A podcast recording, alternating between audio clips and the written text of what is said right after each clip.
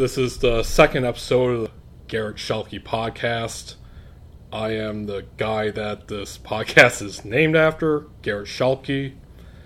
And uh, what's the date today? The This- 30th. Yep, December 30th, 2017.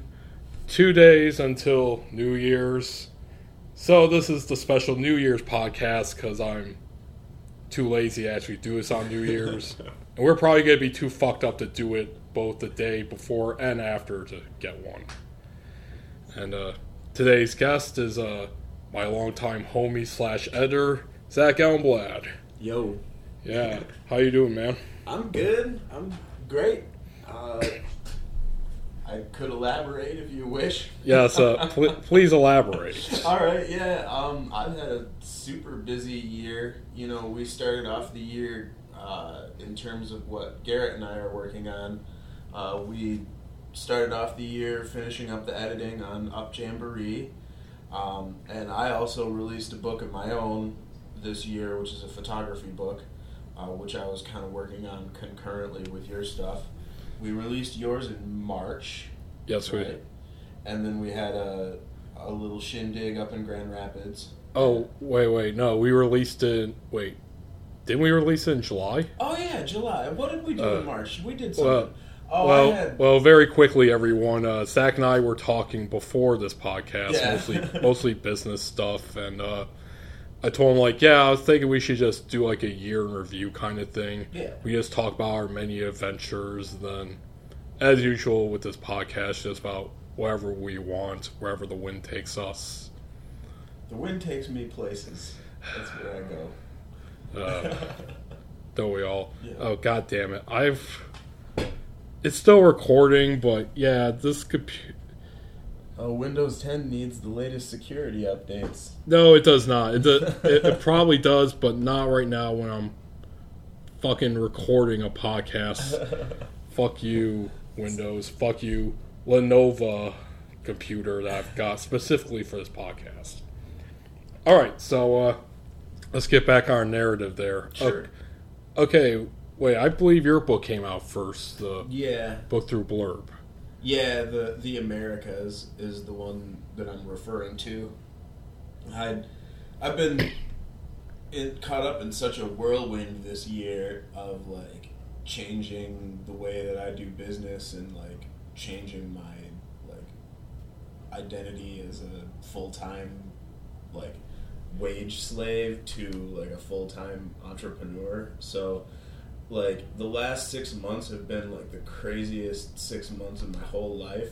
I honestly don't even remember the date that we released either one of those books. but I know it happened this year, and I know it happened.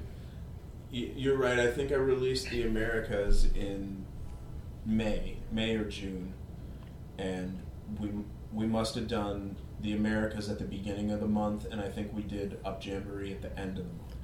Yeah, I do remember saying that I wanted out in the summer since Yeah. that would, when I'd be free up to do whatever.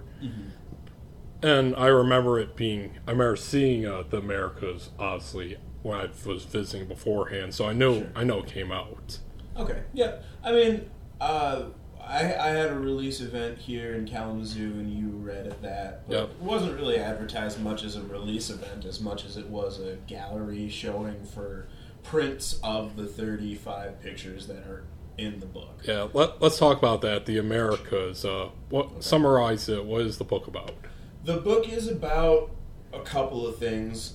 Um, it's a it- it's a photo slideshow or a photo set of 35 images from North, Central, and South America. But it's also a story of my personal travels throughout the the, the two continents of the Americas.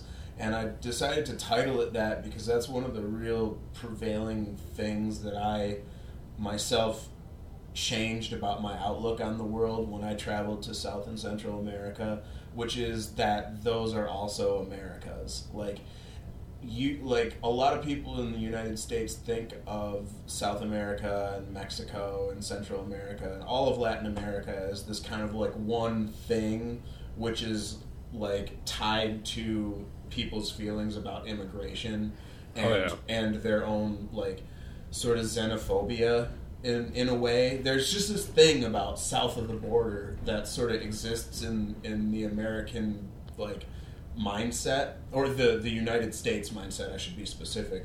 And that's one thing where like I noticed that when I was learning Spanish again or learn, like getting back through conversational conversational Spanish, a lot of people will kind of like scold you or, or like scoff if you're from the United States and you say you're from America because you know somos todos Uh. Americanos like we're all Americans right like Yeah. everybody in the Western Hemisphere is American Right. Have on- you- on these continents Have you ever been called a gringo? yeah, yeah, many times. Uh, there was one lady. I was at uh, Sacsayhuaman, which is like a, um, a, a sacred site to the Incans in Peru, and um, I was walking around by myself. Uh, the second time I went, just this past September, and um, some lady called me Senor Vasquez, because like I tried to get out of her way because she was like carrying sticks. I don't know. I honestly don't know why this transpired. And like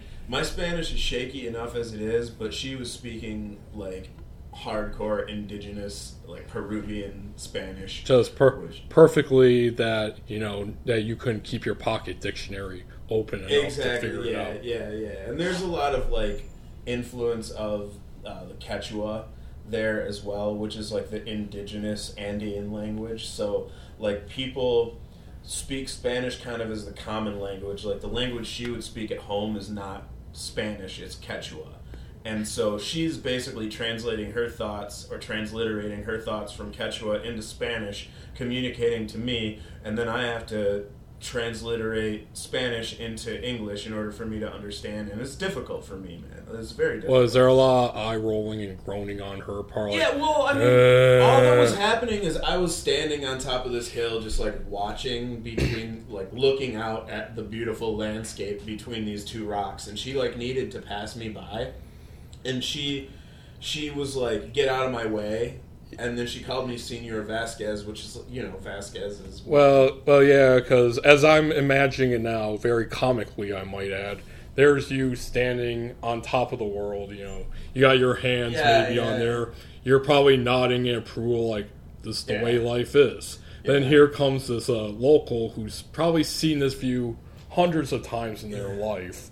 You know, just like, uh, f- fucking American. yeah, basically, you know, and and so I tried to get out of her way, and then she kind of like barked some words at me, and I thought that she was trying to get me to help her carry this bag of sticks because she had bad legs. Is basically what I was getting out of this Uh, conversation. was she an old woman? Yeah, yeah. She was an old woman that was about as round as she was tall, and she was carrying a like a fabric shroud that had been wrapped with a literal bundle of sticks. Like it's just like a hundred sticks that were like lashed together and then bound in this fabric thing that she had slung around her back. Basically, it's kind of like the stereotype that all us Americans who have never been there probably imagine Yes, yes. through movies or it was or, th- or it through was like very weird. or through like some history or Discovery Channel show about it. And so she throws this bag of sticks and walks down the the steps. It's like three steps. This is not a dramatic staircase of any kind. It's not like a, an epic stone staircase. It's like three wooden planks in the dirt that are there so you don't slide on the stone. And she like picks it up, looks at me and like harumphs and just waddles off. And I'm like, I don't know what just happened to me. Like I don't know if I was being culturally insensitive. I literally don't understand what happened. So any anyway, in in an effort to try to encourage people to understand themselves and the their place in the world, so to speak, um, I wanted to put out this book called The Americas. And I, t- I take it there wasn't a picture of said woman as she was No. yelling at you. None of Of that. course not. But uh, I'm not a photojournalist, man. I'm not going to start taking pictures of people as they're yelling at me because Yeah. I'm like first and foremost a pacifist, and secondly, I'm really against confrontation, especially on the grounds of like cultural misunderstandings. Like I'm not going to fight with this lady. oh yeah, uh, la- ladies and gentlemen, I have had many a conversation with Zach about his uh, adventures, and I will I'll tell you firsthand that yes, uh, unless you are absolutely lying to me, which I do not believe you are, you are uh, ve- you are a very respectful person. You're very very knowledgeable, and also uh, you. I wouldn't say go off the beaten path, but you don't do like what a lot of Americans do. You know, you don't shack up in like resorts or anything. Yeah. You don't take to guided tours where it's all nice and safe and safe and government funded. You I've actually, been on some of those things. Well- yeah. well, yeah, you I bet- don't, I don't like them. Uh, well, yeah, you- yeah, you've probably been on them, but you don't just like immediately shack up in your resort and don't No. mingle with you know the locals or see like Yeah. or see like exactly the very safe local sites. You you literally just go straight out there into the world, you know, be that borderline vagabond. Yeah, de- I Promote definitely. pr- book Yeah, promotion. but that's that's that's a like a little plug for my most recent novel, which is Borderline Vagabond, and like it's for me all of these writings and my music and my photography, my art photography is um, it's all sort of this one source, and that source is like my interpretation of of the world and how how I choose to find identity in it.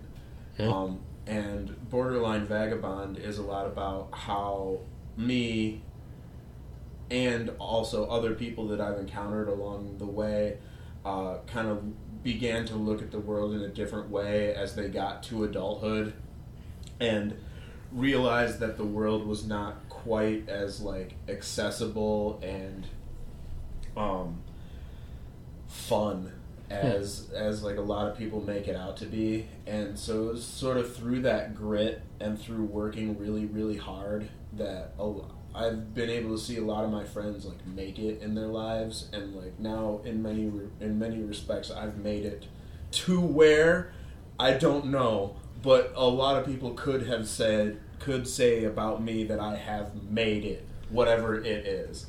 And so borderline vagabond is really about my story on how i got into like the intellectual headspace of being a a worldly person like a person that would go off the beaten path or like uh, going away from like looking at vacation as an opportunity to go to a location and stay in a resort there and like relax like I would choose to use my my free time or my vacation time as like an opportunity to learn more about the world or to go to a place that I that other people are scared of going or there's a bunch of reasons. I, I can't tell you all the reasons that I go to the places that I've Ac- gone. you know? Actually, you can because I do like I do like having these podcasts to be at least an hour in length, but we can we go vastly longer. So, indeed, you can go into every single reason you do this. Well, you know, I I don't want to to have to dwell on any single topic, but like really the I guess I could boil it down to the the di- the desire to gain knowledge and then subsequently the desire to also spread not the knowledge itself because for me like knowledge as a thing is sort of irrelevant. It's more about the method you use to obtain that knowledge and how it it works in the context of like what you're using that knowledge for. And i'm starting to get into like weird esoteric like descriptions of why to travel. But like anyone who travels a lot or like say goes on some solo backpacking trips you start to get this familiarity with like this wandering spirit that it's sort of primordial hmm? you know you'll you'll encounter these people and that's why i called the book borderline vagabond because i never fully crossed into this world of like you know, you what I was being exposed to at the time that I wrote that was like I'd go to Chicago and meet those like street kids that hang out at the train switching yards. And there's like a whole culture of kids from the desert southwest and from everywhere Uh, really. tra- traveler Yeah. kid, dirty Yeah, kid travel- culture. Yeah, exactly. Like they're they're kind of like crust punk influence, but they're also influenced by hobo culture from the '40s, like the transient movement. Like it's not all just people down on their luck and Well, it, pro- it probably depends on like the age group too. Yeah, a, a lot of it does, you know, and and and a lot of it has to do with you know there not being as much of an opportunity for upward mobility in a lot of places as there was in the 1940 1940s, which is the same reason that it was in the 1940s. They're moving around, you know. People are coming back from war, like they're they're sort of checking out of the whole like buy a cookie cutter house in the neighborhood Yeah. and have a family with 2.5 children and a dog. Like the whole white picket fence idea idea, you know. Well, it's not just idea; it's just that those, and that's a whole nother discussion. But yeah, that, Yeah. yeah, there's those opportunities are just not available for various reasons. yeah. and uh, also when it comes to traveling in that manner, it's changed too. Like Mm-hmm. with security and technology, for example, you know, there's besides a lot more options. It's hard to just say hop on a train like you know you're in a Woody Guthrie song. Yeah, yeah. I mean, there is to a certain extent like train hopping that happens. Oh, there's really there's what- plenty Yeah, actually. a lot of those kids, what they'll do though is they'll like sit out there with their dog and a guitar, like on the street corner, and, Yeah. like, and busk, and they'll busk enough for bus fare or train fare to the next town. Like they'll sit outside coffee shops. Oh, I know. I've Yeah. I've had plen- I ha- I actually have a lot of friends who have described me many of these adventures. Yeah. They're very. Some of them are good people. Some of them are uh, not so good. Yeah, and and you know, well, even judging people as good and bad. That's another thing about borderline vagabond is I was trying to demonstrate and and discuss the fact that there really is no good or bad. Like it's just people and things that happen and interactions, and you're sort of like judging each other by the worth of of your own word.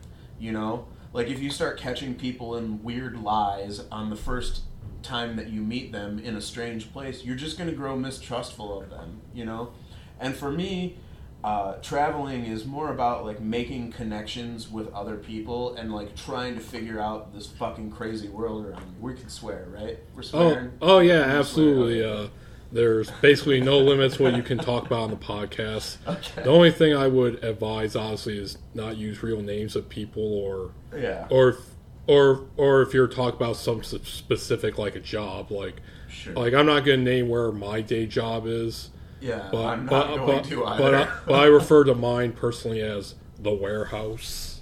Well, I, my day job is me, though, really, because I Actu- I have my own business. so- Actually, let's talk about that because you talked because obviously we're talking about year review and Yeah. Mm-hmm. how how we progressed, what we've done, and yeah, uh, for all those listening, uh, here's another promo. We are recording this right now in the Elmblad Elmblad Media Group studio at the Park Trade Center. yeah, uh, we're at the Park Trade Center in downtown Kalamazoo, um, which is like a big factory that's been divided into like 120 or something um, small spaces for creative people. This is a pretty common thing in, in many cities around the country. Yeah.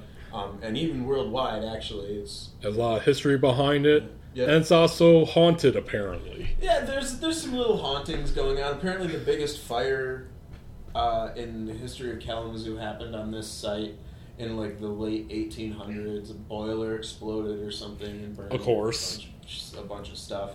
And uh, like this building used to be the Sanawax Paper Company, which made uh, like delicatessen sheets. Well, and you know that with these ghost stories, something horrible happened. Like you know, Yeah. like you know, the owner of it was like standing around looking proudly at his work, and then like he tripped over a bar or something and fell into the papers. Yeah, I'm and sure there's some sort of arbitrary tragedy story that's been Yeah. assigned to however it happened. Yeah. Cow And the- kicks over yeah. the And- gas lamp. yeah, and now Well, well, that's Chicago right, there. yeah. So now that guy, so now that guy promptly haunts this place, and he like tears up your papers. You're writing notes or something. I don't Right. know. But yeah, I can say so far from the many times I've been here, I have yet to experience any kind of haunting.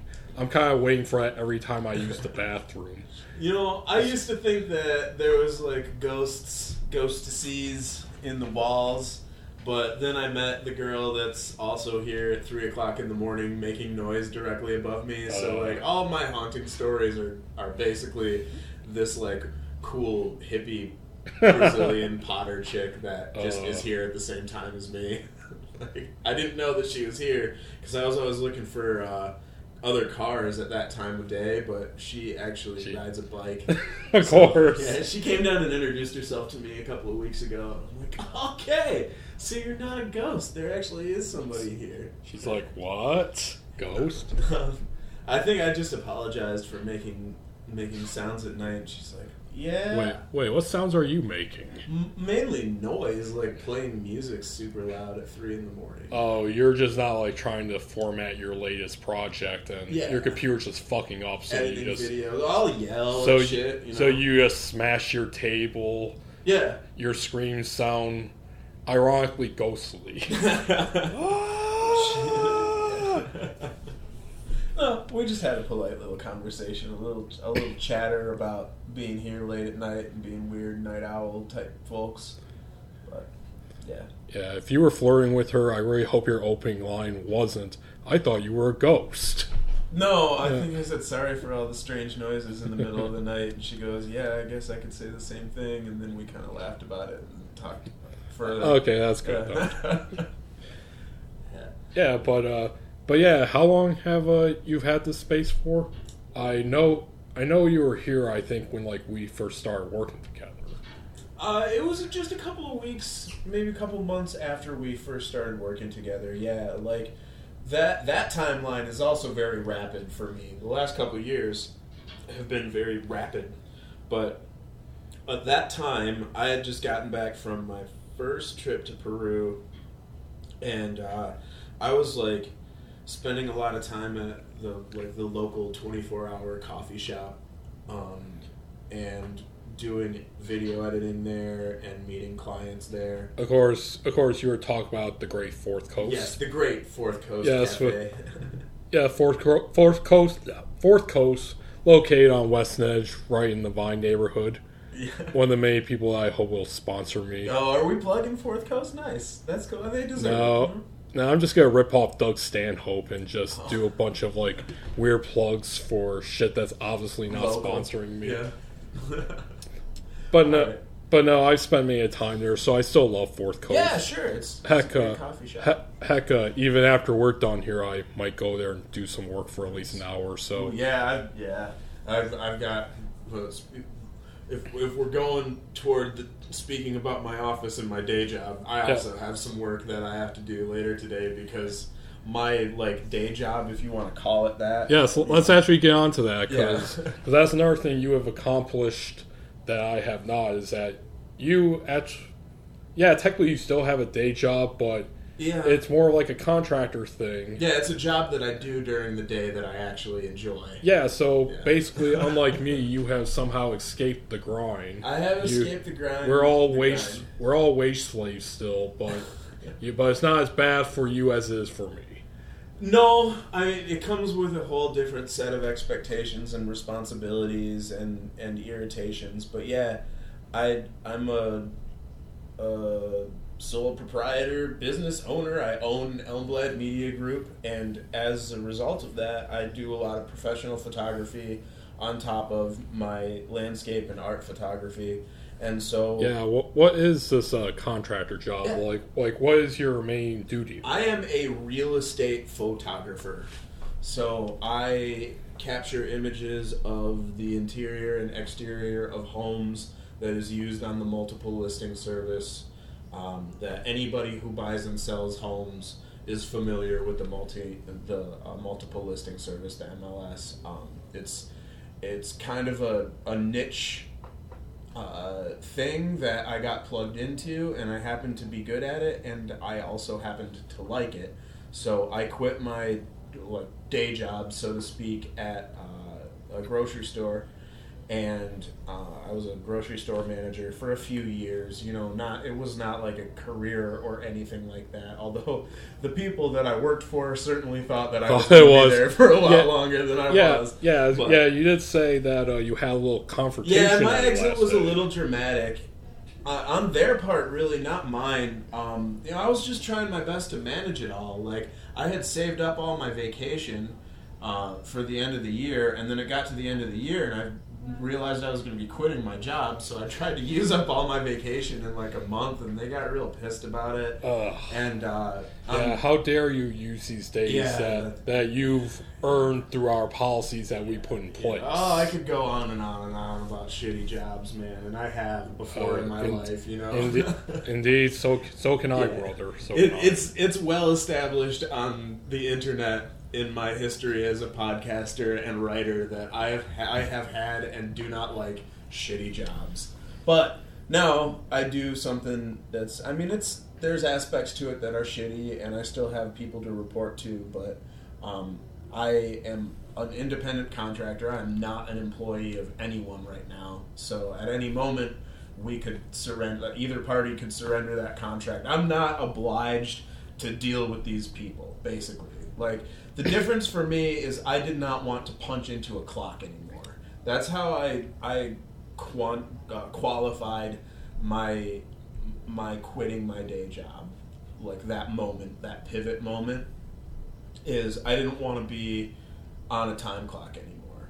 I wanted my time to be my time, and I'm pay I'm being paid for services that I'm performing. So yeah. So when you are doing these services, like, what is like the time frame? Like, how long did it take you? I guess normally to do this job. It varies, you know. Uh, I sometimes on a good day I'll show up to a house and it's 20 minutes of shooting inside. I walk walk around the house once, take a couple pictures of the exterior, and I'm done. That's the easiest it gets. The most difficult is when I'm in big million dollar homes on the lakeshore and you know they want exterior photos from a certain time of day either to catch a sunset Oh, through a God. window or and and any of those things and also those higher profile clients have a lot of built-in expectations of what these photographs should look like so there's kind of like a, a built-in um like, Like level they of they have an artistic vision that, Yeah. that you need to comply with. well i and that's the thing is that i'm not obliged to comply with that. I'm obliged to comply with what the marketing professionals that work at the real estate agency that i'm contracted with want. Oh, okay. that is who I'm beholden to is the marketing staff of the real estate the real estate agents uh, agency office. And so sometimes those two parties disagree and I'm forced to be a mediator oh in, God. in that argument. And and it's really it's it's the same work workplace crap as anything else. It's do you take pictures with the lights on in the house or, Or with the the, lights lights, off. off? I mean, it's really that those kind of simple things. You know, should I apply um, vibrancy uh, enhancements to the color spectrum so that the grass looks greener, or should I not?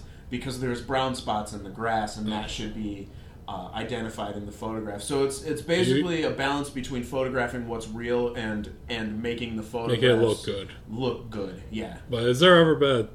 Obviously, do you have any like any good stories out of this? Like, was there ever a client where they like want you to Yeah. do something so so extravagant, and you're just like looking at them like, God, just let me take the fucking picture. Yeah, dude. Yeah, uh, there was one lady. She was in Texas, and she owned a property. You Oh. know, and I'm like the third photographer that had gone to this place because they had just she'd been cycling through real estate agents. Oh, uh, very quickly, uh, you just work here in Michigan, right? Do you uh, you don't ever have to go out of state for this? No, I don't. Um, I I would and I could uh, were I to take a private client. Oh, okay. But for the ones that I get from this particular real estate agency, um, it's just their jurisdiction. Okay, So, they're not gonna ever just call you up one day while you're out here listen to your Jazztronica playlist. Be like, like Elmblad, we need you to go out to Idaho for this farm shot. No, but I would. I mean, it, there's not much of a reason for me to do that because, you know, they would have to pay for me to fly out. Yeah, I'm about to there, say you that. know. Yeah, yeah, get a plane ticket now and go there. But say, say one of the higher profile real estate agents had something in Chicago, or you know they were they happen to be licensed in Indiana and they've got a multi million dollar home in Indianapolis that they want. They want me specifically to Oh, okay. photograph. I absolutely could, and I would. Actually- I would charge them a shit ton. Well, yeah. Well, I guess when I mean out of state too, I mean Yeah. like really far, like Texas or Yeah, Idaho. yeah. But like Indiana, Illinois, you know, that's right next door to Michigan. Exactly, yeah, it is, and and I mean, I could go to those places and make a footprint as a real estate photographer out there as well. But really, it's it's a sort of a localized niche thing. Like, it's it's really not even all the realtors that that work through this office utilize the services. It's just like it's the same thing as like say in the 1990s you as a photographer had your business card in a real estate agent's office because you know you would need photos of nice houses. So they'd call up a photographer and go get a photo. Now everybody expects to have photos. So they have regular photographers some some agencies operate with staff photographers some agencies keep everybody as um, contract workers there's another guy a couple doors down from me that works for a, com- a competitive real estate agency but we all know each other you know Uh, there's no rivalries. He doesn't No. like he doesn't like No. death glare you. No, that's the anything. that's the interesting thing about the real estate business is you want to be friends even with your competitors. So, like any realtor can show a house. If you're a realtor, which is like a, a certification and and a membership, um, you are granted access to homes for sale.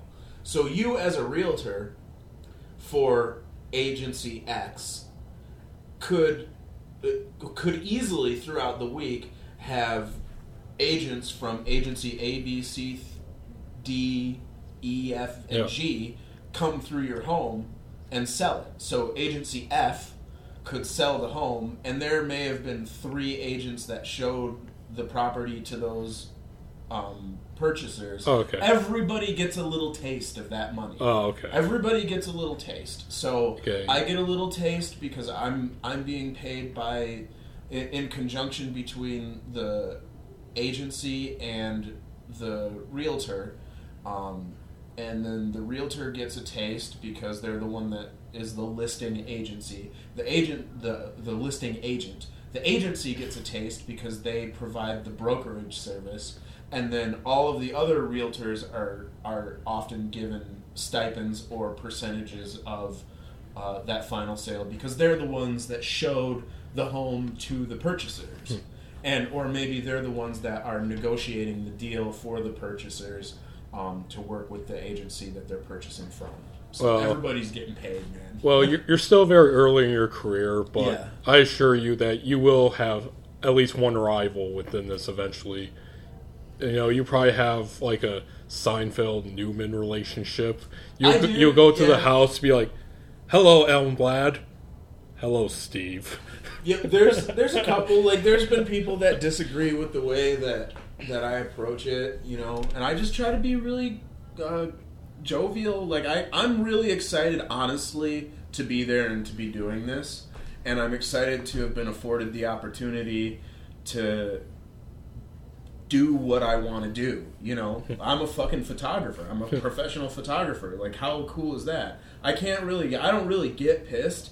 I get pissed when the traffic is shitty, or like when people are driving like idiots, or like if you- when when I get screwed over by the realtor because they don't have the key at the property. or they're just really cunty. And, Yeah, and there's not even really a lot of that. Like they're professional fake people. Like they are they they design their entire persona to be likable because they have to deal with large amounts of money and people's properties. Like as for every person that's just a rich asshole that has a bunch of properties that they buy and sell to each other, there's also like the mom and and dad of like a, a big family and all the kids are in their 30s and they're selling the house that they've had for 30 years 40 years and they're moving into a condo in florida or something so like they're super attached to the property and Uh. you're walking through and you're like oh my god dude there's like dog claw marks on every closet and this like there's like piss stains Well, on the furniture like like when I was when I've been working with you on Hub Jamboree and Mm-hmm. these upcoming books I want to do with you, which I'm basically uh, published through my Bakuna Incorporated label, right and even with uh, Andrew Van, shout out to Andrew, who's doing the illustrations. You know, Mm-hmm. with you t- with you guys, like I try to present a vision, and unless there's like something really specific, I attempt not to get too aggressive or cunty with you Yeah. because I don't want to be one of those people who are just like, do it this way, do it that way. What, what you're fucking up. Do it that wrong. Well, there's, you know, there's so many archetypes of people in general. And I mean, if, if you want to swing all the way back to what we were talking about in general, like, I definitely credit my world travel experience with giving me the mental fortitude, The and com- patience. yeah, the patience and the conversational skills to deal with anyone. I deal with everybody. I deal with people who've got mouse shit and like stuff's hanging out of their ceiling, and like they're still. This is my property, you know. And I'm like, this is not property I'd be proud of, Yeah, bro. it's basically it looks like an like something out of episode of Hoarders, but Yeah. but they want Yeah. Mm-hmm. you, the photographer, to make it look like something out of Lifestyles of the Rich and Famous. Yeah, and I also go to those kind of houses where it's like you walk into this home and you're like, I have just walked into the cover of a magazine, like real bougie. real bougie, They- like gorgeous they teak wood library framing, port portcullis, all Yeah. what whatever. I don't even know enough landscape and architectural t- uh, terminology to describe the cool ass shit that I've seen in yeah, they, man. they literally have like the wife coming down the staircase in a flowery dress. They got the butler who looks like Alfred from Batman. Everything in between, man. I've seen it all, and I've only been doing this for six months, and I've seen everything you could imagine, dude. I've seen everything. Um, but like, what's really funny is everybody seems they're like overly apologetic because they like uh, when I walk in that home, seventy five percent of the time, it's the cleanest that's house ha- that house has ever been ever before. It's the furniture is all straight, everything's vacuumed. That's if there's furniture in the place. But like, I'll go in there and it's this like million dollar home, five hundred thousand, whatever. Like, price housing prices make no sense outside of Michigan, so there's no reason to really talk about the value of these homes. It's it's more about the the perceived uh, like level of quality that people have. And so like you'll you'll in the morning you'll walk into a shack that's literally in danger of falling over. Uh, And then later that afternoon, you'll walk into one of these gigantic, beautiful homes, and they'll be like, "Oh, I'm so sorry. I meant to wash this spot off the granite countertop." Uh. and I'm like, I was literally like, I had to wash my shoes because there was cat shit on the floor of the last place I was at. Like, you're good. In fact, I'm the dirtiest thing in this house. yeah, yeah. You see, these are Air Yeezys I'm wearing. You know, you need to repay me for the cat shit that happened. I'm putting that on your bill. The most cunty people, the most irritating people so far have been the real estate speculators from Illinois that don't know what they're getting into when Oh. they buy into the Michigan market. So, yeah, they ju- they expect, oh, it's Michigan, they're poor here, so I can I can hire a contractor tomorrow. Will any contractor worth a damn in the southern half of the of the state of Michigan is booked until 2019 right now? Because everybody that hasn't been able to make all of the construction plans that they want for uh, as a result of this economic depression there's a bunch of money in michigan now. Like we're doing all right so all these contractors are just booked solid so these people are coming over here they they think they're going to flip a house in three months and it ends up being a two-year process Yeah. you know but I don't know. I, I don't know how long you want to talk about real estate Well, photography. well, let's move on. I wanted to add, I wanted to add on to the rival thing is that I've never been that rivalry. I, rivals or, but uh, I've never been in that business, but my brother used to be. He used, Mhm. used to be a salesman here in Grand Rapids. Actually, Mhm. uh, he he used, he used to basically like was a salesman. He would like sell supplies and parts. Like he would go someplace, be like, "Okay, you need how many pounds of screws?" Sure. stuff like that. But uh, they would have their territories. Other contractors would have their territories, but sometimes they would intersect. My brother has numerous stories about him like having to run in with rival companies. You know, like these guys would act tough. One particular instance, I guess, like my brother made a big sale, so it's like, "Fuck yeah!" You know, fist pump when you get into your truck. Yeah. He is passing by one of his rivals. The guy just death glares him, slows down, and then big middle finger sped away. No, dude, there's none of that. there's, there's, I have colleagues that have the same position as me, but like, um, there's a couple of us that do west of 131. There's a couple of us that do east of 131. Like, it's di- it's divided up in a couple different ways. It's also based on like where everybody lives, because like some people live closer to Battle Creek, some people live closer to like Paw Paw Lakeshore area. Like, they'll so since it's easy for me to get on I ninety four and one thirty one, I kind of like live near the T of those roads, like or the intersection of those roads. It's easy for me to get anywhere in the state on the southern half, really. Yeah. So, you know, Kalamazoo is sort of uniquely poised to cover a lot of territory.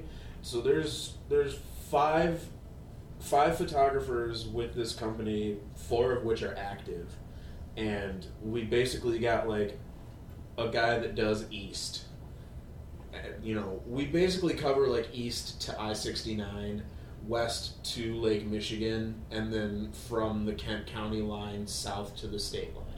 So that's kind of like our chunk of the state of Michigan that we operate in, and I take mainly the western half of that. So, like, I'll be going to like I was in Plainwell this week. I was in uh, St. Joseph this week. I was in. I'll be in South Haven two weeks from now, and that's just what I have booked. You know, it changes every day.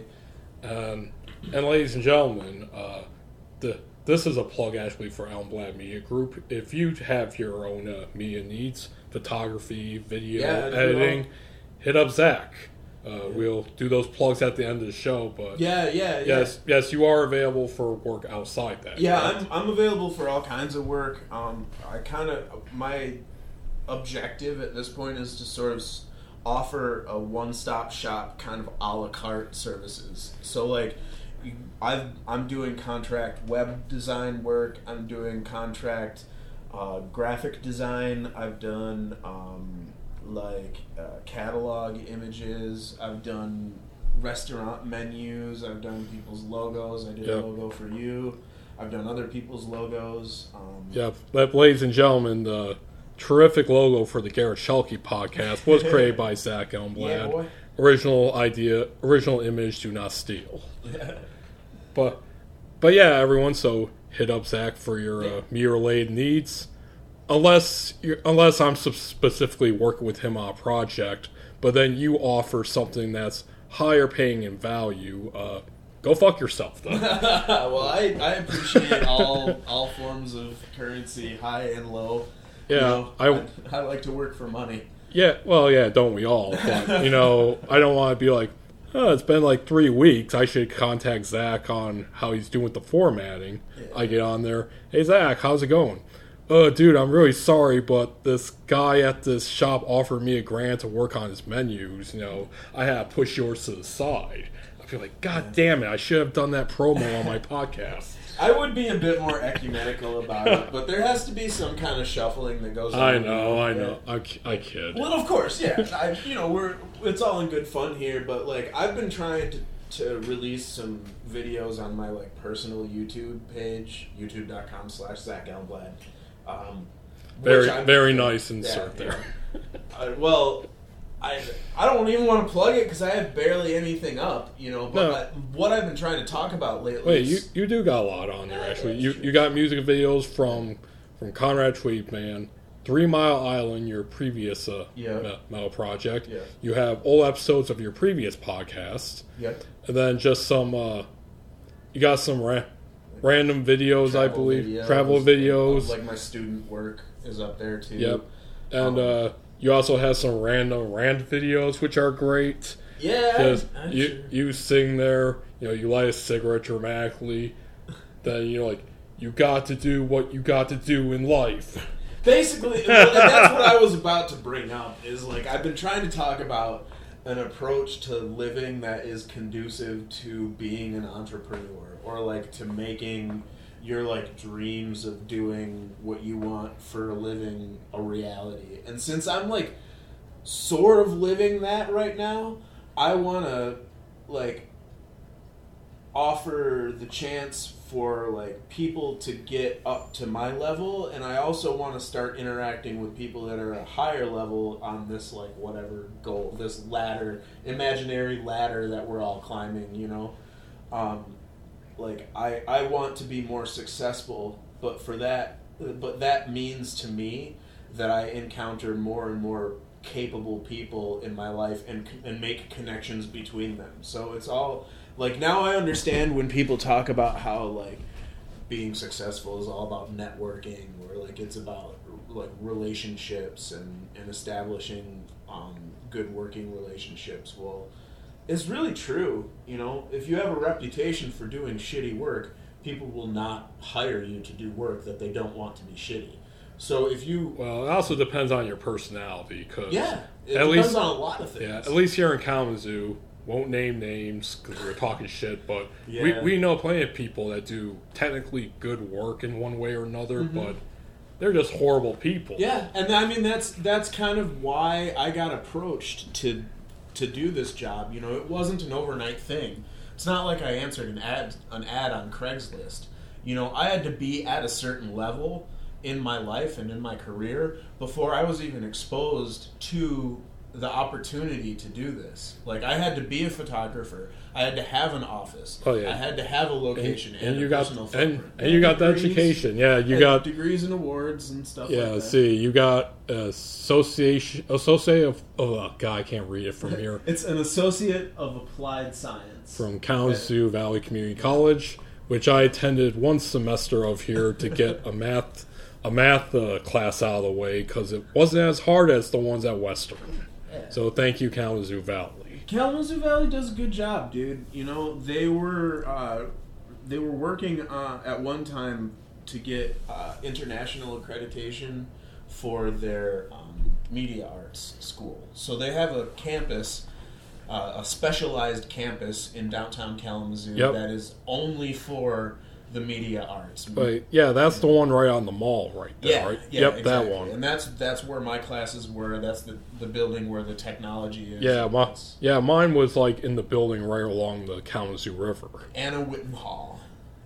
Yeah, and uh, yeah, I do got a story out of that. Was uh, my very first day to for that for that uh, class, I accidentally went out to the main campus, which is on Oshtemo Yeah, Township. down in Texas Corners. Texas, Texas Corner. Township. Yeah, I go there, and like I'm wondering where it goes. So I asked the person like who I guess was doing registrations or some shit.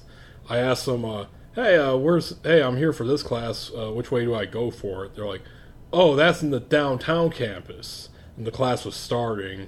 My heart dropped. I'm like, "Oh shit," because I took that stuff very seriously back then. Sure. But then she was like, but that class was canceled for some reason, so I got out of it. Nice. But by then I go out, I walk out. You know, she gave me like a book with like the class listings and uh-huh. whatnot. No, the class, no, what every college gives you for like with class descriptions and shit. I'm, Yeah. wa- I'm walking out of there, and then I see my ex girlfriend with her new boyfriend just walking up the way. What is this high school shit, man? It is kind of, and I stop, and it's one of the few times where I said out loud, "You have got to be fucking kidding me!" Uh. and then, and she actually got fatter, I think, because both her and her boyfriend are kind of like waddling towards me. I'm like, "Shit, shit." Oh, God so bless them and their tortoise figure. exactly. So I did the most intelligent thing: is that I made like a uh, classic 1940s movie character, and I just put the catalog up to my face, pretending like I'm reading it, you know, covering my entire vision, and I just walk past them out into this busy parking lot.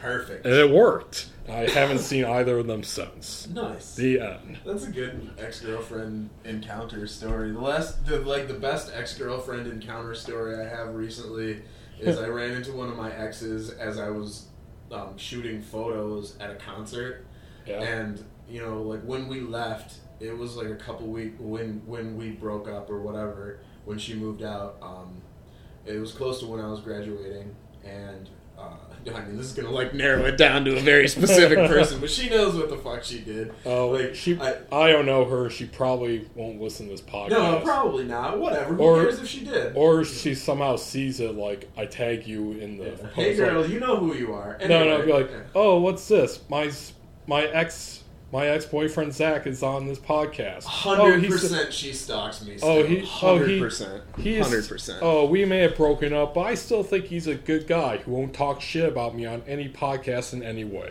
Well, I will you listen hear to the story, I, I, you know, she knows what she's she deserves. So okay, what happened? I ran into her, and basically the conversation went, "Oh, what do you do now? Oh, I'm a photographer. Oh, so you got what you wanted then?" And that was a spiteful comment. That was not like supposed to be helpful. Like the the concept was.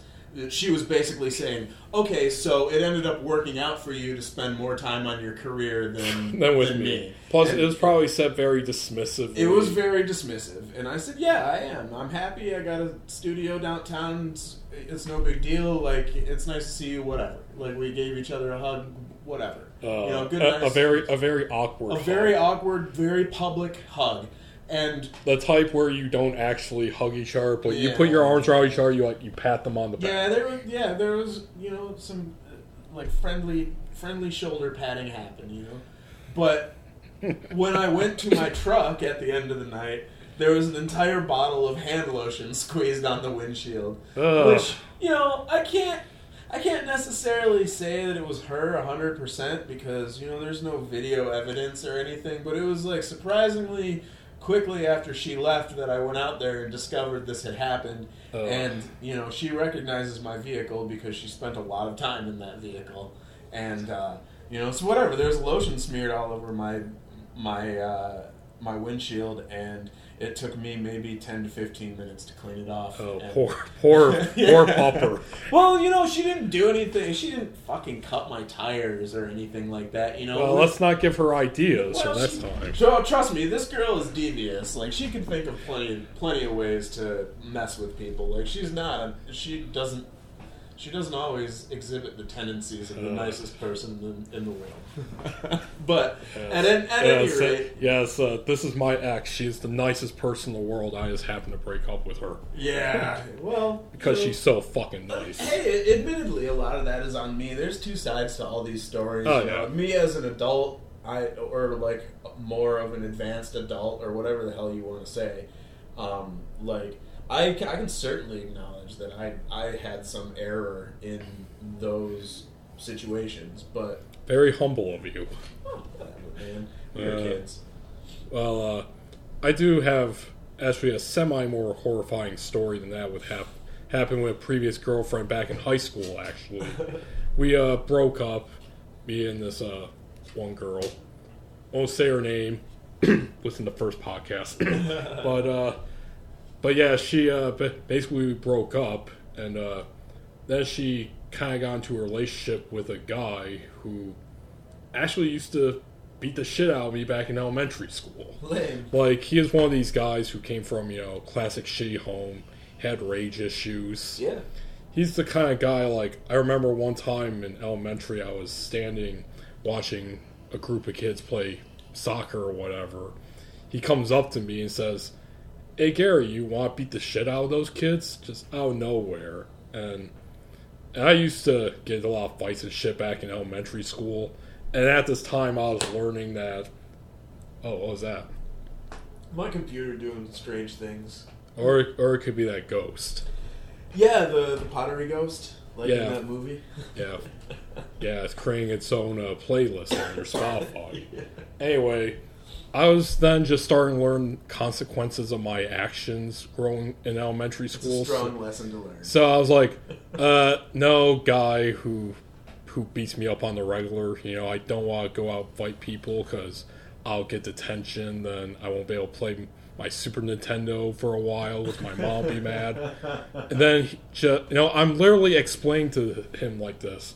I'm acting very Woody Allen-ish, you know, where I'm like, dun, dun, dun, Nah, I can't do this, and then Exact- I this thing. exactly. And whole reason and So- story. Yeah, so I'm doing my Woody Allen spiel, and then he promptly punches me in the fucking face.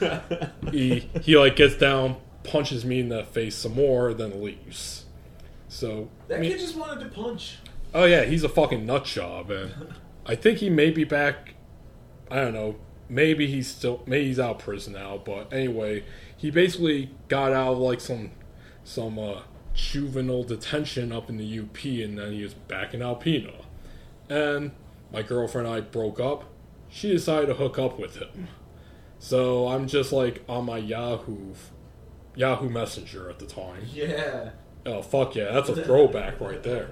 But uh, I then get a message from some random person saying, "Hey, I'm gonna come to your house and fucking kill you tonight." Oh, great. And then I I don't know who this is. I'm trying to inquire. They're all mysterious, like you don't know me, and you won't uh, you won't see me coming. So there's no reason for me to tell you my identity.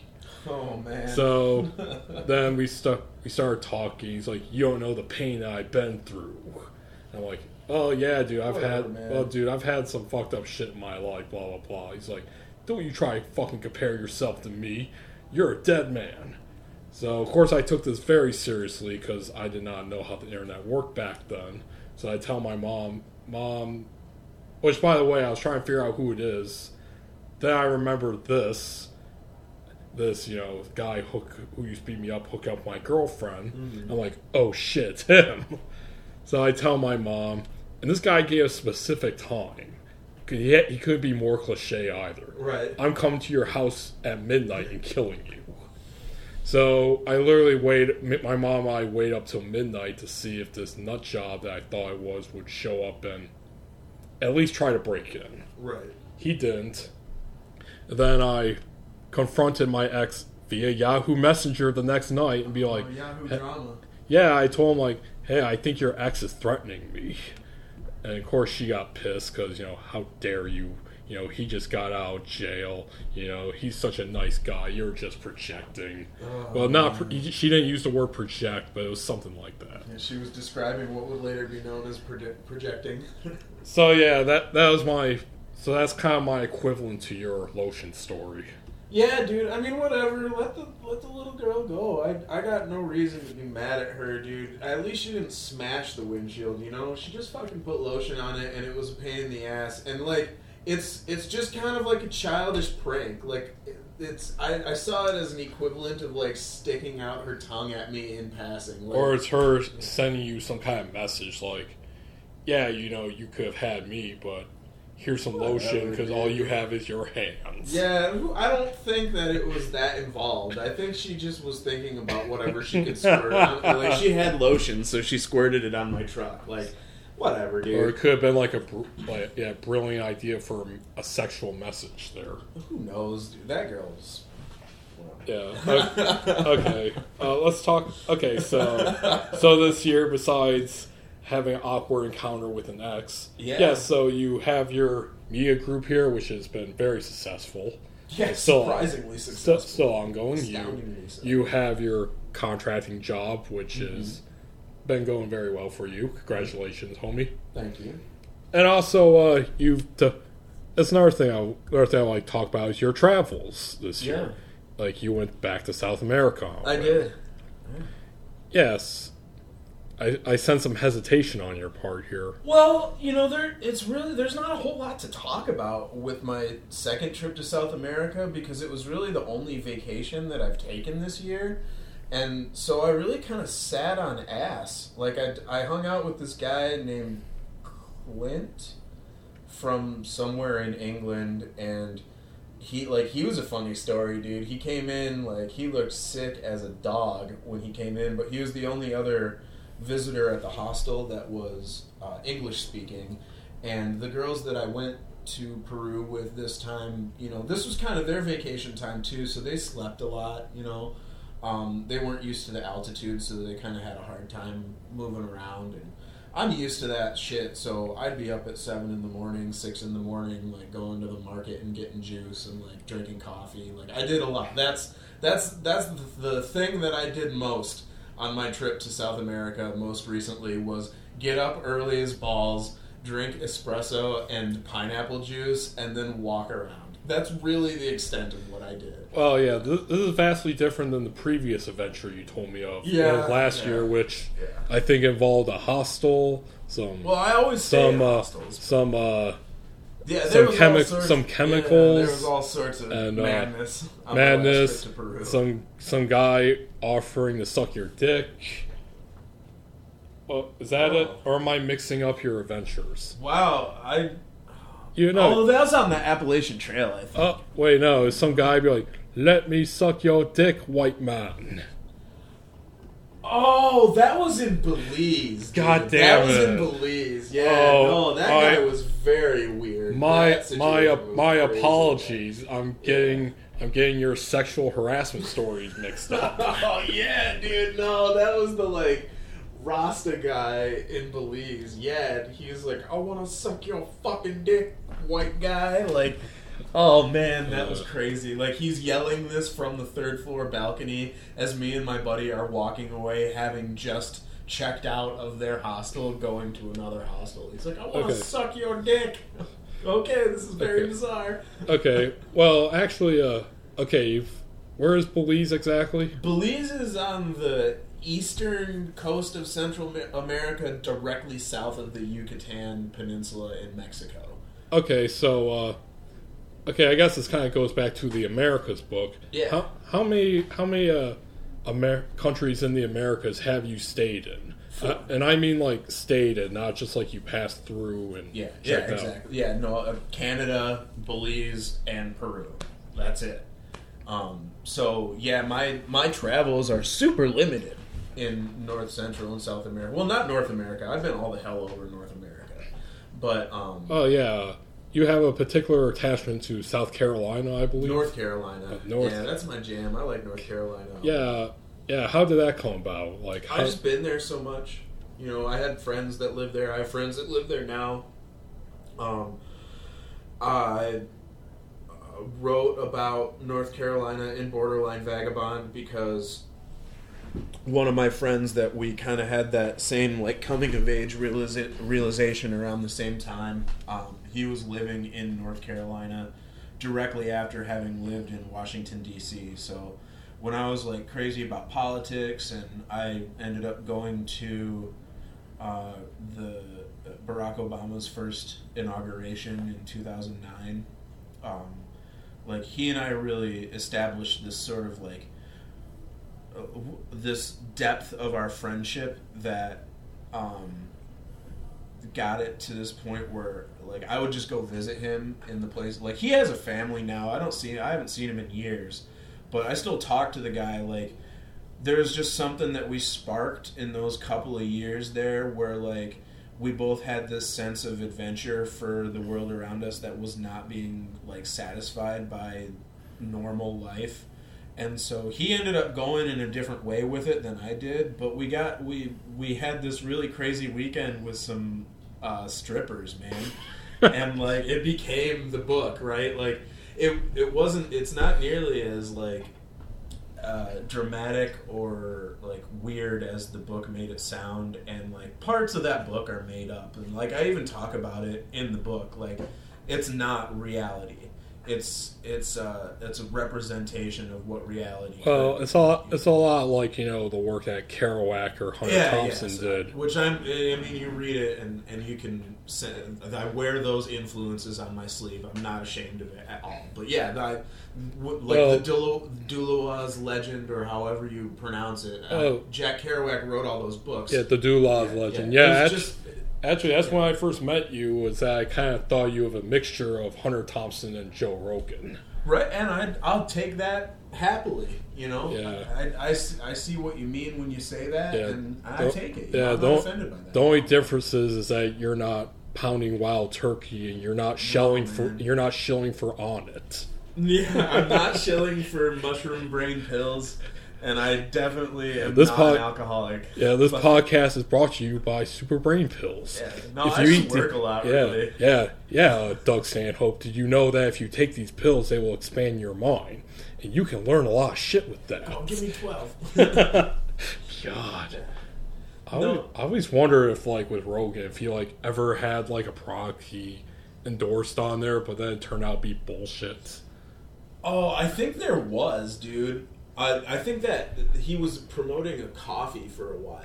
Uh. that was like supposed to be. It, it wasn't the butter coffee, the the um, MCT oil coffee. It was something else, and it was like shit, a shit product, and it wasn't actually organic or something. Like there was some sort of controversy, and he dropped it like a hot potato. Okay. Well, I mean, good for Joe Rogan. oh yeah. you know? Oh yeah. I love. I love Rogan. Jo- a lot of Joe Rogan stuff is unlistenable to me now. Just Really? because, yeah, he's become this. Uh, he's outgrown his his own ability. I think. Like, uh, I don't even want to be saying mean things about Joe Rogan because I still watch all that stuff. I still listen to it, but it's not as like. After after a thousand episodes, Joe Rogan podcast has become an institution. Like he has. oh yeah. He's you know- he's without a doubt. I think one of the greatest podcasters of all time. yeah, no question. Even even if he didn't reach a thousand, he would still be up there. He's Yeah. And I guess what I mean by that then to elaborate is is really that the guests that he has on, he doesn't know them as well as he had known his previous guests, which were mainly just his friends. So it, I'm not talking about when he's interviewing comedians or when he's talking. oh yeah. Those are those are still the best ones. Actually. Right, yeah. I'm talking about when he's talking to doctors and climate change specialists and like Milo. Oh, Yiannopoulos, God. like, he, you know, he he ends up becoming a tool of these like social media people, and and it sucks because Joe might just be having his friends put these these connections in, or he he's getting cold called from. Um, uh, uh, publicity agents and things Yeah. like that, but Well, well, if that's actually true, you and I could probably try to get on the. We podcast. should, yeah. Yeah, I'll- we I'll should. fly out to LA and, Yeah. and talk to Joe Rogan. I'm sure, I wonder how many comment how, how many inter like podcasts that are getting started actually do say those exact words like oh let's try to get on Joe Rogan's podcast. Well, we're saying it now. yeah, so I'll go on Joe- Joe, Rogan's podcast. Yeah. Of course, if I'm ever in You know what? Why wouldn't I? Well, that's another thing that there's two ways that Rogan influenced me on this podcast. The first one is, uh, well, I don't know if we'll do it yet because it's all spontaneous, but I did on the last podcast with Adam where I'm like, oh yeah, it's like this guy, Shoe Nice. I never heard of him. Oh, let's watch this video. no. Because Rogan does that too. It's, it's Yeah. kind of become a meme. Like Jamie pulled that up. yeah, little So- Ja- young Jamie. Yeah, so using media and like showing you stuff online while we record reactions real time. That's been one influence. Yeah. And uh, another thing I'm going to do, maybe within the next week or two, is that to help promote the podcast and that, I want to take out like specific clips and then like show them like that. Oh sure, yeah. Like, like I don't know. It would be depending on like how interesting it is. Like for example, if I were to take out the whole contractor dialogue that we had with you, mm-hmm. I would then put that up. Yeah. And put like, Garret Schuelke podcast. So, GSP clips, Yep. Yeah. powerful GSP, Yeah, powerful GSP. All Uh, right, we got Zach Elmblad talking about powerful Zach Elmblad. I Zach. fuck it. I'm just gonna I'm just gonna plagiarize everything Joe Rogan. If He's he- a dynamic personality. I mean, it, there's nothing wrong in trying to emulate Joe Rogan or, or Yeah. trying to um, like look up to him. Like he's a, a good person to look up to. He's a successful man. He's a, a quality Well, family the, thi- the, person. the thing I do like most about his podcast, besides those two things, is that uh, I really do think Rogan has the ability as a interviewer slash podcaster to basically bring out the best in his guests. Whether it's like an old friend like Doug Stanhope or uh, Joey Diaz, like getting Mm-hmm. good stories out of them, good com- camaraderie. Or even if he gets people that you don't like, like Milo Yiannopoulos. Yeah. That guy's fucking trash. But though, and and even an opinion on, on oh, dude, that kind of stuff. Oh, dude. Uh, well, recently they actually had a uh, his ed. He put out a book called Dangerous that was self published. It actually, I think, went to no, not Barnes and Noble. Ran, it's some. It's one of the big publishing houses. They eventually refused to publish it because everyone's like, "Hey, uh, have you looked at this recording where he's saying that adults having sex with young boys is cool?" Oh yeah, there was that whole thing. Yeah, mean, Jo- I don't know, Joe Rogan was even like, "What the fuck?" Right on. doing, dude? Yeah, but anyway, they recently released uh, edits that they show like the editing that they've done in the books, and they were showing like the notes. The editor's like, "Yeah, you need to back this up. Yeah, you don't need to put down feminists are trash in this. It has no reason to be in this." But anyway, non sequitur. but anyway, uh, yeah. So whether it's his old friends or like even guys you don't like, like Milo, I think he does bring out like the best in people, one way or another. Yeah, Joe. Yeah, for sure. Yeah, the things I don't like about it is that uh, he's a shitty drunk. Yeah. Yeah, like he can get uber aggressive when he's drunk.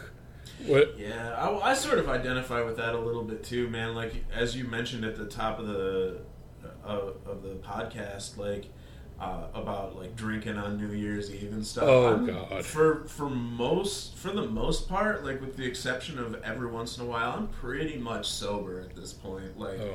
it it's becoming very difficult in adulthood to like manage even having just a couple of beers without just being a complete fucking train wreck both during the time that I'm intoxicated and during the 24 hour period afterward. Well, it's So- it's not so much the train wreck. It's just that these aggressive, mean drunks. Yeah. That's kind of what Rogan gets. Yeah, yeah. And like, there's a famous one where he was arguing with a guest about marijuana legalization, and this guy wasn't for it. And granted, his arguments were fucking dumb. It's, it's most of the stuff that we've seen numerous times. Gateway drug. Yeah, that stuff. But but Rogan, I guess, was just like really drunk when this was going on. He got into a very aggressive argument, mm-hmm. and it got so bad that Rogan even even actually legitimately apologized via you know Facebook and Twitter and that. Yeah. So there's that. Well, I mean, there's so much to be said by hi the strength of his character by doing something like that because being able to like first of all, you don't need to apologize for everything that you do in your life unless it's deserved. You know, you don't need to preemptively apologize because that devalues what ends up being an honest apology when you have actually fucked up. And if he was actually being aggressive towards somebody, then you know, by all means, like Yeah. it's good to Actually, Yeah, shit, that- shit, I might as well just bring it up. You've never seen it, right? Want to? Yeah, it's fine. Go ahead. Might as well. Uh, we've been going an hour. We should take a break and do the reaction Sure. thing. The, the only other was it the bad lip reading Donald Trump. Yeah, whatever. But uh, the only other thing I don't like is that uh, he seems to like get into tirades about the universe and existence. That's okay. No, number one, number one, it's and he he likes to inject in shit that doesn't really need to be in it. Like he has this uh guy he. Oh wait, I just put in Joe Rogan fights. It has like his fight on Fear Factor where he tried to beat up a guest. That's funny. But uh but yeah, he'll uh try to like interject these really esoteric, otherworldly uh arguments into like conversations that really uh, I'm spelling marijuana wrong. Marajuna. There we go. Steve Crowder. That was it. Okay. Yeah. But base, basically it ended. He'll like interject in these this shit into arguments that really don't need it about the human consciousness and all that. It's like, dude, the art the conversation is much more simpler than this. So yeah, bias. Well, my bias, you said I'm right wing. I'm conservative. What, if you had to like, if you go, God damn it, maybe I went too far down this road. okay. Uh, very quickly, everyone, we're watching Joe Rogan versus Steven Crowder heated argument over marijuana. Let's play a few minutes of it. How so? Well, saying you know it's medicine for A, B, C, or D. It may be medicine for A, but not for B, C, or D. What are the B, C's, and D's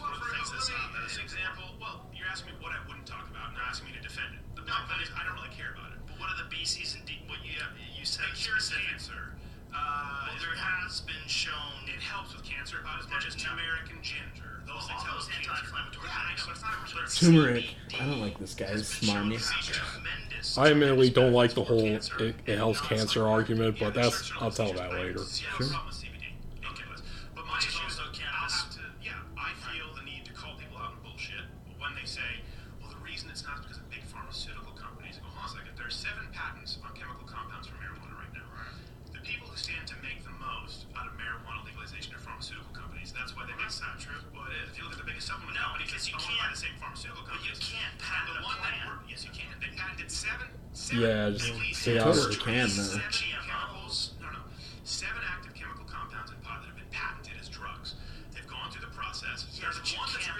To the point where you can't grow pot. Joe. How would you stop someone if? Hey, Pot's legal. dude. How would anyone? St- and if they, if that's the truth, then that's a real problem. If pot is recognized as a medicine, right? If pot is recognized, there's no one who would stand to gain more than pharmaceutical companies by providing it as That's medicine. not necessarily true. If people allowed to Maybe grow it's it not themselves. necessarily true. I'll give you that. But I also think it's not necessarily true that the reason people can't smoke up is because big pharma is sitting somewhere, you know, Martin Shkreli going, no, let's make pot illegal. Shkreli. Well, not that That's guy. my. But there are absolutely people who have lobbied, as we talked about how the prison guard union has lobbied to keep marijuana illegal. There's absolutely Very true. Yeah, companies definitely that do the true. same thing. It was revealed in the WikiLeaks memos. This is where I would say It was don't hold care on, about don't this. interrupt me. Oh. Where Hillary Clinton said that she's against What are you doing? easy to get frustrated like What that. are you though. what are you doing, Joe? See the news that came out? Yeah. Is he? He said he would leave it up to the states. Yeah, that's actually a constitutional approach. But he's pretty, he, he wants to beef up the war on drugs. You know why? I bet someone slipped him a pot cookie once and he looked at his hair in the mirror. No, he's a teetotaler. He doesn't even drink. See, Joe doesn't even look like he's getting excited over telling that little joke. Colorado topped one billion in legal marijuana. Jamie just looked that up. 2016. Holla, Yeah. holla, at Colorado. Yeah. But Well, this this is really funny considering literally two days from now that uh, recreational marijuana is legal, and neither one of these people's arguments fucking matter at all Yeah. Yeah. And actually in California. Yeah, if we look at others like Steven Crowder has his own thing where Joe and Crowder talk pot debate where they just talk about how they just yelled at each other. Yeah, dude. I mean, it's it's so easy to acknowledge. I bet even twenty minutes after that, they were like, "Oh fuck, dude, we just Yeah. screamed at each other over the internet Well, for hours." this is a th- this is a 40 minute video, so I'm not gonna play Sure. it all. But uh, yeah, it gets really hyper aggressive. Mm-hmm. I mean, it's funny for you and I because we're watching, but God, can you imagine? You, you know, you've been invited on the podcast, and then you just got this really drunk host just really aggressive with you. Yeah, God damn it! Uh, yeah, especially really awkward. especially someone who has a reputation for being a really good interviewer too. Yeah, I guess we all have our off days. I yeah, guess. hell yeah. I mean, I yeah, I've got off days too. I know. Plus, it kind of adds to my own personal theory. There's two things I believe about myself, fully believe. Two things. One, I'm the only good driver in this world. This was kind of exemplified by me coming here again today because I saw about three cars in the ditch. oh, you only saw three. Today? Yeah, yeah, and it's pretty clear up until Plainwell. I'm like, how did you crash on these roads? And the other thing is that I am the only good drunk in this world. Like, I'm really the only one that, unless you obviously provoke me or something, I'm super happy. I get conversational. Like, yeah. Everyone else just gets mean and angry and wants to fight everyone.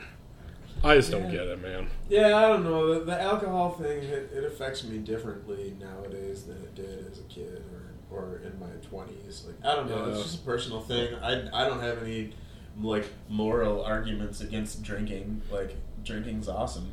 Like, Well, but- Me neither. My big thing is actually a Bukowski back in the day. Mm-hmm. I was watching his favorite, his famous documentary about him born into this, and he, he recalls uh, why he likes drinking. I don't remember the entire thing, but basically he's he equated drinking to a sympathy, and he was an alcoholic, functioning technically, a functioning alcoholic technically. Right. He even almost died where like his guts basically exploded due to drinking so much.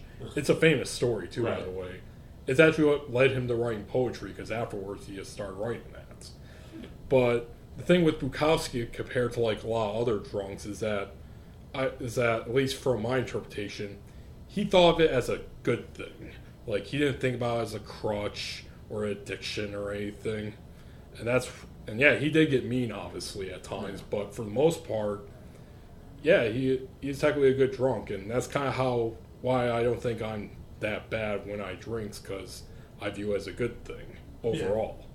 It also doesn't. It also helps too is that I'm not a hard liquor guy.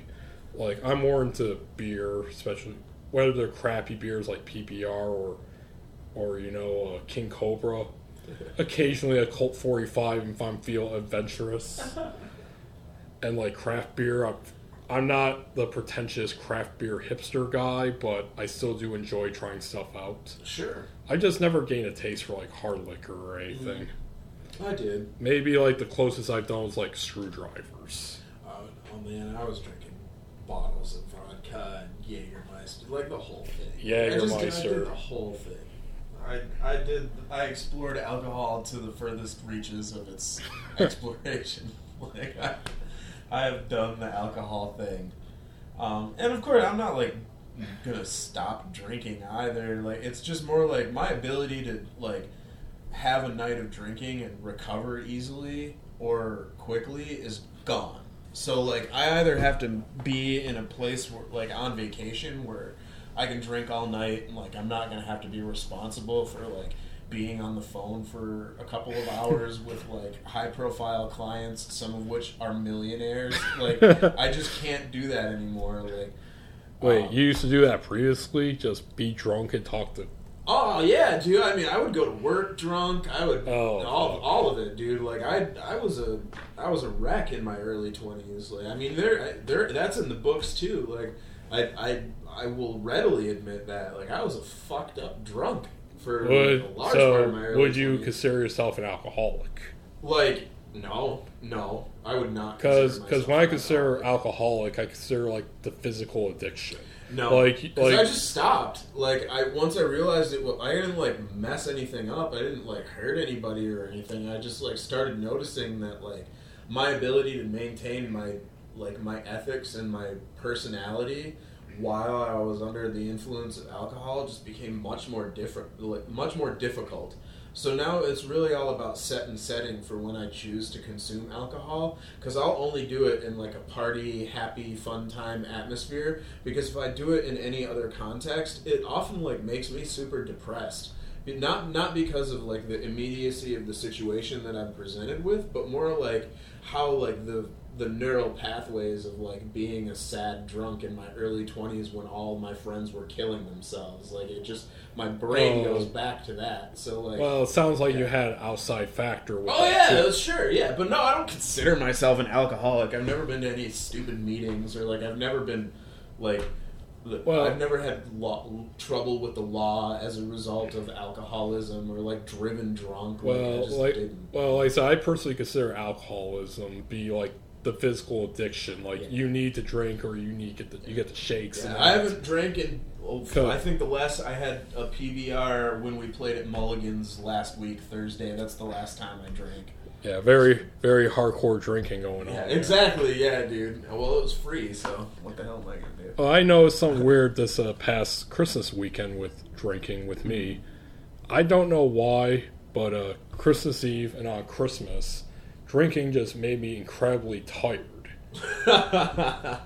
What? And I mean, like, I mean, it does technically make you tired, but like, I only had like three or maybe four drinks in, and I was like, right, just right to sleep. I mean, the first night on Chris, Christmas Eve, we have a Christmas Eve party. My mom, like, we prepare for it. We cook food.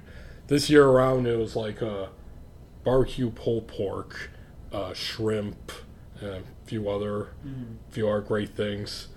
And I think I ate too much of that, and it kind of gave me a stomach ache. But then the beer made me sleepy, mm-hmm. so I like fell asleep in my chair while the party was going on. around. Nice. And then I wake up and they're like, "Oh, hi, Gary, you missed the party." It was like two hours later. Oh no. I mean, the stomach ache was gone. right. And then the next night, I was at my grandma Mary's house, and I, was like two craft beers in. I was drinking Goose Island's Green Line, one of my favorite drinks, and uh, two beers in, I suddenly start feeling tired, like I want to immediately go sleep. And I was like, what is going on? It's weird. Like, Yeah, I don't know. Maybe it might be a physiological change for me too. Like maybe my I don't I have the ability to metabolize alcohol as quickly or something, but it just feels differently to me. Like in, in terms of how alcohol affects my my life, or not necessarily my life, like in the abstract, but like my perception of the world around me while I'm under the influence of it. Like after I've consumed alcohol, the world doesn't seem the same way that it used to seem to me while I was drinking alcohol. Like it's just it's a different feeling than it was before, and it's not not quite as enjoyable or fun, and it's more like terrible and anxiety ridden than anything else. yeah, I never really had that when I was drinking in my Mhm. 20s. Like I said, it's like Bukowski is more ecstatic, like, had fun, felt looser, felt easier talking to people. That's where I like I had a lot of my hookup, a lot of my hookups back in the day was because I really could do that whole suave, you know, hey, it's up. Yeah, it worked too. Yeah, no, I I was drunk, dude. Like drunk, drunk. Like drinking a fifth a day, drunk.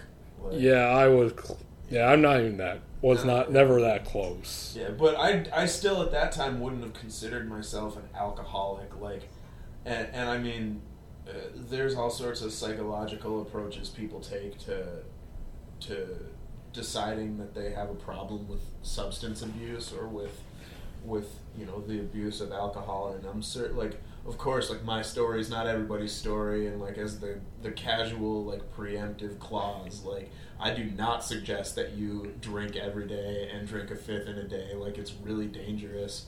And and if you do though, don't don't make it into a thing where you feel so sorry about yourself that you can't change and, and that that's the way things always have to be. Like you don't always have to drink a fifth in a day, dude. Like you don't just you just don't have to do it. Like drink a half of a fifth in a day Oh. and then start trailing down from there. You know what I mean? Like just it, Yeah, it just drink. Just way. yeah, just drink half of it. just just you know over the course of time decrease the amount of, yeah, of for real though. that you're consuming Yeah, for real, folks. Don't do cold turkey. If, if you believe that's a good idea, watch the movie version of Trainspotting, where where they Yeah, where a yeah yeah where they force the main char- the parents force the main character just into a room, and then he's like seeing creatures crawling along walls and shit. the, well the whole argument But to then begin with is that your health is is the most important part of all this and and that should be the reason that you're not doing all this stuff. Like the the reason that I don't drink and drive is because I really like being alive and I want to continue Oh, to same alive, here. you know I've only I've only done two drunk drivings once, and they're both stupid. One of them I was coming back from, uh, God, I forget where Holland, I think. So that was stupid. And the second one was like I was I walked home after a night drinking downtown Grand Rapids. This was before I got all into Uber and that. right And I was like, oh, I'm really hungry. I should go to Yesterdog. But I don't feel like walking 15 minutes to Eastown. Fuck it, I'll drive. Yeah. And I did indeed drive, and I got my food. As I'm eating my food back home while watching YouTube, I'm like, God, that was a fucking stupid idea. I should never do that again. And I never have. No, and that's the thing, man. Like, I don't know, whatever. Alcohol is bad. It has good things about it, but like, essentially, biologically, it's just poison. You know, you're just like oh, poisoning Oh, yeah. yourself. I don't, and I don't want to be like sound like I'm part of the temperance movement either. Like, you know, whatever. Yeah. Have, have a beer with your friends. Like, have an, a well crafted cocktail. I certainly continue to do so, but like, drinking to excess is a thing. Like it's a very dangerous thing to do, and you know I did it. Oh, yeah. I don't want to anymore. Oh, yeah, It's I've- personal preference. I would also say that I would call it the two worst drunks I've ever had happen to me back uh, 2012 and 2013. With actually were so bad that they reshaped my reality. I would say that. Yeah, One of them I called the wine incident. The other one was called the Chicago incident. Uh, maybe I'll get them some other time. yeah. I've got incidents Similarly, all over Yeah. the place. I've, I've done some foolish things. I'm happy to be alive. You know, Oh yeah, totally. super happy to be alive. totally. Yeah, like uh, actually here in Kalamazoo. Uh, wait, what is that bumping?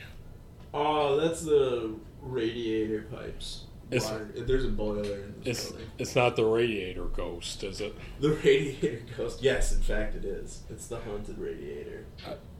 Yeah, but yeah, actually, uh, I do remember back in 2013. It was after I moved to Grand Rapids, and uh, the Black Lodge, which is a hou- formerly a house venue here in Kalamazoo, and I lived in there for a couple of months before I moved to Grand Rapids.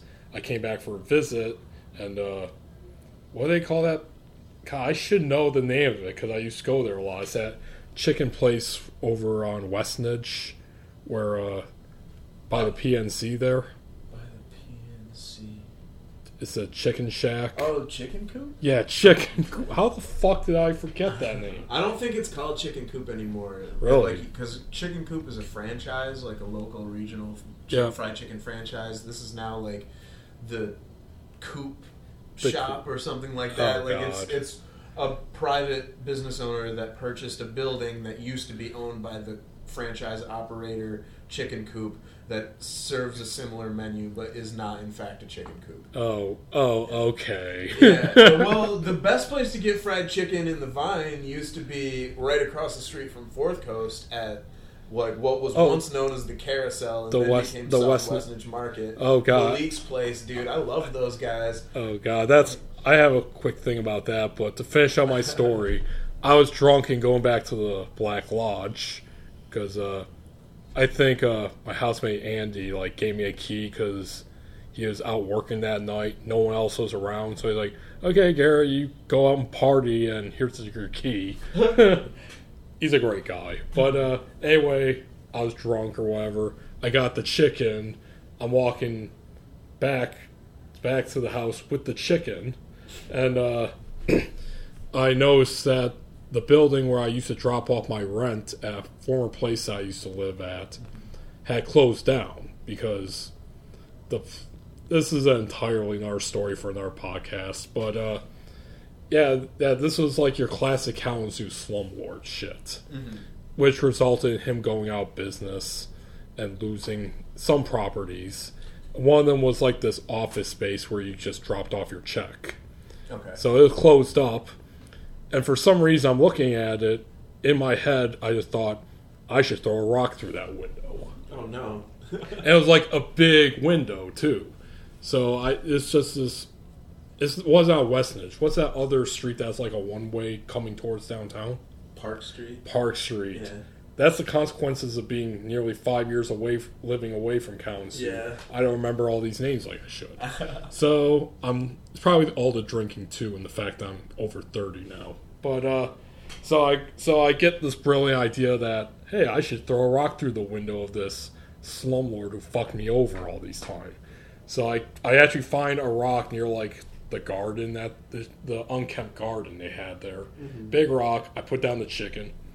Uh, ah! I throw it. Doesn't break because it's like some kind of plexiglass or whatever. I'm like, what? And I grab the same rock and I like throw it like three more times as hard as I could. Did not crack that motherfucker. Oh man. Then it thought through my head, oh shit, you're in a residential neighborhood. Get your chicken, get the fuck out. Wow. And I did. I stump. I I rambled back to Black Lodge and ate chicken while watching Netflix. nice. So there was there was no like real world No, no, con- ramifications. absolutely no consequences for my drunken actions that night. Oh man, I had a friend who had a drunken ramble once. Like he went from a house party in downtown Kalamazoo to when I was working at a burrito shack, like right by campus. So it was like a good five to ten With- miles that he walked. Wait, was it within that campus lot area You know where they Close to it, close to it. It was it was down uh, KL Avenue, like West Michigan. Oh, okay. Uh, like I mean, Well, it's in the books too. Like I worked at Big Burrito, which is like a local business. It's not even owned by the same guy anymore. Like no one gives a Yeah. fuck if I talk about Big Burrito. Well, well, that, that, ladies and gentlemen, like I said, we're recording this in Kalamazoo, Michigan. yeah, Michigan. it's very which- localized content. Yep, you know. the home of Western Michigan University. So it's a typical college. yeah, it's a town. college town. He walked from up the bars downtown to like out in the township where the actual physical location of the university is. Yeah, so ba- There's a lot of a lot of walking. Yeah, so so for listeners who've never been to a college town, we're we're kind of typical like that in that, and and one of the aspects is besides the worst slumlords that you can meet is that you'll have many businesses, many of them local, and despite being local, pretty shitty. They're always Yeah. switching hands. Always the quality of the work environment is It varies. fluctuates between shitty and poor. Yeah. So anyway, so anyway, uh, go on Yeah, with your yeah. story. Well, out. he he was coming to visit me because this place was open late night, so I was open till four a.m. and I was closing, um, and I did that a lot for a few years, and uh, so he walked to like sober up at Big Burrito and wait for me to get out to like give him a ride back to wherever the hell I gave him a ride back to. Probably my place to sleep on the couch, but uh, during his walk, he just became destructive, and he was telling me these stories like he's like, "Oh yeah, I I fucking kicked out lights on this sign. I I punched a hole through this sign. I I ripped a, a bus stop sign out of the ground and threw it in the middle of the road." And I'm like, "Oh, this guy's clearly like, you know, he might have done one or two of these things." No. We drove the entire. I made him do this 'cause I was wide. I've been drinking coffee all day. I'm prove it. awake. Prove like, yeah. it. So I almost hit the sign that he threw in the road Uh. because it was very nearby to where I got on the road from Big Burrito. And yeah, he sure enough he had kicked over a bunch of shit, and there was all sorts of there was a trail of chaos leading from downtown all the way to Big Burrito, and I mean it was noticeable. There was a lot of Like, stuff that had gone wrong. Uh, I believe it was that I'll paraphrase him, the famous anarchist Mikhail Bakunin, who said like the passion for creativity is also a passion for destruction. yeah, And I can relate to your friend on that because I like the story I just told. I do have like those destructive impulses. Well, that very friend was the the Hooper Felonius from Borderline Vagabond. So Uh, it's, that's well. the same guy that that character is based on. The exact same. Yeah, person. I guess the only other thing that I can think of at the moment for a story is that back when I lived, not at Black Lodge, but at a collective around here, part of Kalamazoo Collective Housing, I would uh, walk back some nights drunk, and due to not meeting anyone to hook up with, uh, for some reason I thought it'd be a good idea to go around spitting on car windshields. like and the only thing that su- sucked though is that I decided not to do this like on my way back, but like the cars that are coincidentally right near my house. Right. So I immediately stopped doing that though when like I almost got caught one night because I was passing by by like three houses down, right on right on a truck windshield. Then immediately a guy comes out like, "Okay, it's nice seeing you guys. Bye." Um, I just po- start. I started power walking, and uh, and uh, I get up to like my door and I unlock it, and I look back. The guy's like inspecting his windshield. I'm like, shit. And I just immediately locked the door and went to sleep. Ugh. Good drinking stories. So yeah, we we should do a whole podcast on that kind of stuff because this is supposed to be a 2017 year review. Yeah, well, yeah. Well- well, here we go. We'll wrap it up then because 2017 is the first calendar year that I did not do a bunch of that dumbass shit.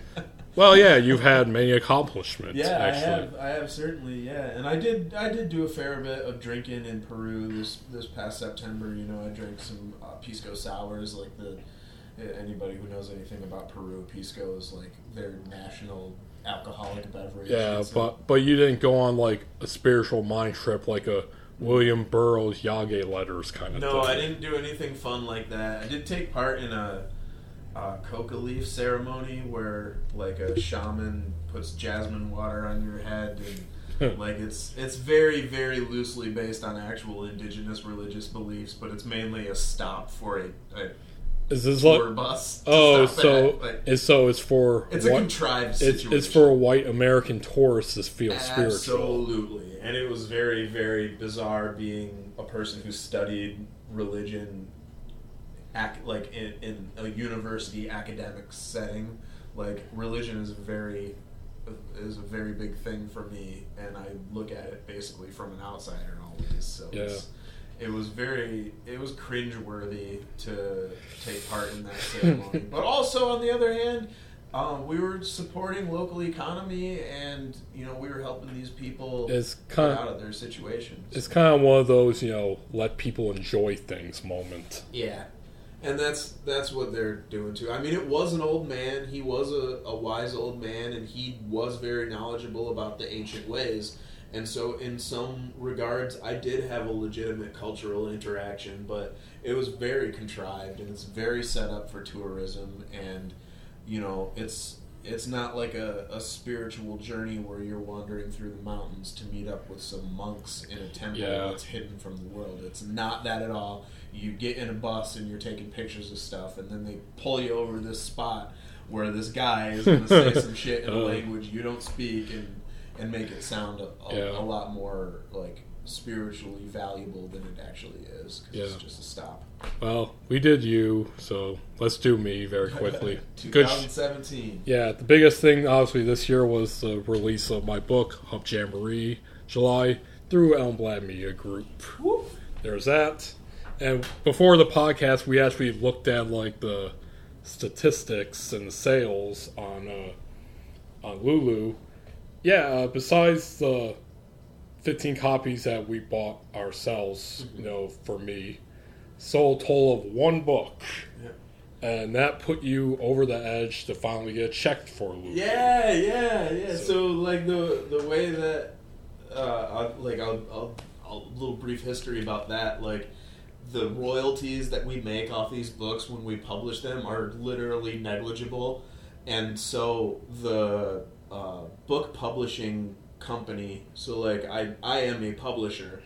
But the printer that we use is a company that also does publishing and distribution. So we're kind of like in in work working with them and, and there's there's no contracts or anything like that but there are user agreements and anyway they're making money off of these book sales in a much lar- much more largely scaled way than we are so it's like literally 25 cents to a dollar that we'll make on these exchanges so um, seeing as how sales from Amazon even take further cuts than what Lulu takes as a publisher, you really, really get a very small amount of money as the original creator of a book that is published in print and then sold on Amazon. So, Yeah. you know, selling them 50 cents in profit at a time.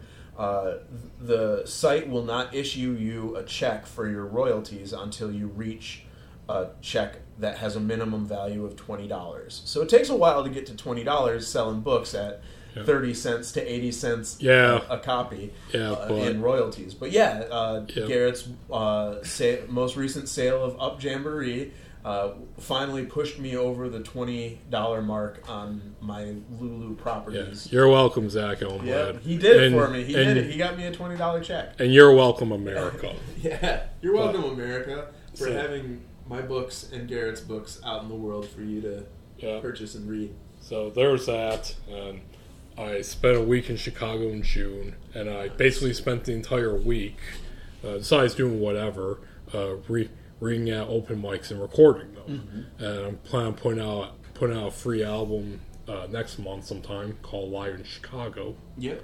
So there's that. That was fun. And I'm going over like the good stuff that happened this year. by Right. the Sure. Well, why the hell talk about the bad stuff? Just let it go. well, the bad, the bad stuff is interesting though in its own way. You know, that's kind of how. Yeah, you had a lot of roommate drama, didn't you? Oh god, we'll get that. yeah, yeah, I know. But uh, and uh, I also ran my first literary festival, the Underground Lit Fest, that Mm-hmm. took place in Michigan City, Indiana. Now that went well. I met, met a fellow writer named Dan Denton, who's a pretty cool guy. I want to have him on the podcast eventually. Cool. That'll be my excuse to travel to Ohio too. Oh, I know, I'm so excited. I'm sorry, man. No, I actually do want to go Ohio a little bit more to explore. Like, I do want to go like to the Rock and Roll Hall of Fame this summer. Okay. It's one of the Cleveland's an alright town. Um, uh, what's the one in the south? Oh, Cincinnati. Cincinnati is rad. But dude, just uh, like being a adventure person that takes road trips from Michigan, like you're sort of like in order to get anywhere cool that's east of here and south, like you have to go through Ohio. You have no choice. So I've driven through Ohio so so so many times, and it's kind of like a joke in Michigan that Ohio just sucks. It does suck. it does suck, but there's cool places in Ohio. I will admit that. In my old age, I'll admit that there's some cool places in Ohio. Just a little, just a few. Just a few, mainly And, in uh, Cincinnati and Cleveland, though. Yeah, and of course I see a lot of good shows as usual. Like Sure. seeing Trans Siberian Orchestra, they were awesome. Uh, Yeah. Saw Tim Allen perform, and uh, I talked about it last podcast on the last podcast, but he's a very angry guy on stage. like he's just fucking enraged. Huh. And uh, I, I went to Hamilton, Ontario, to see Matthew Good, who I've been wanting to see for some time. I'm actually going to see him again this upcoming March in uh, London, Ontario. He's performing. He's touring with Our Lady Peace. Our Lady Peace. You remember them? Wow, I You remember do, them? I do indeed. Yeah. Like, it, like I didn't even know they were a Canadian band.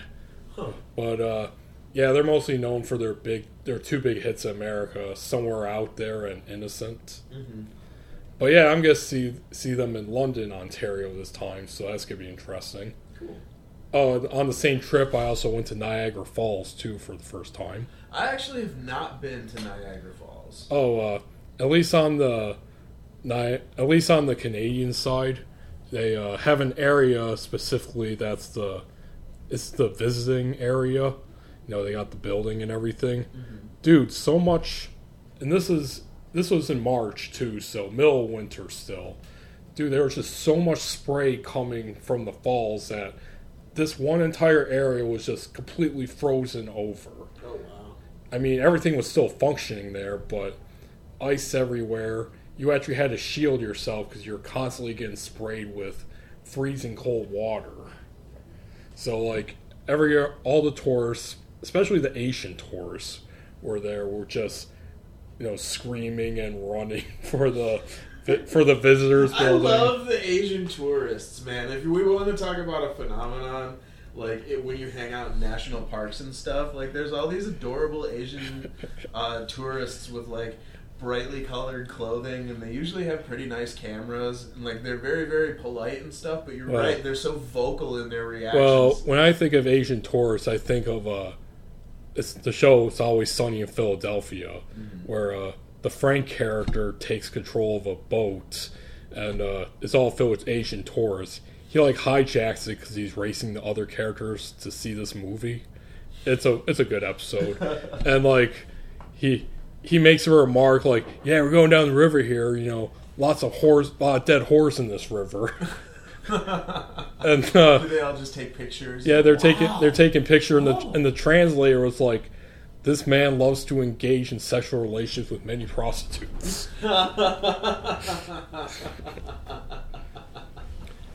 So yeah, That's good. so yeah, so yeah, those were like the good stuff that happened in 2017 for me. The bad stuff, uh, got two ear infections. That was pretty fun.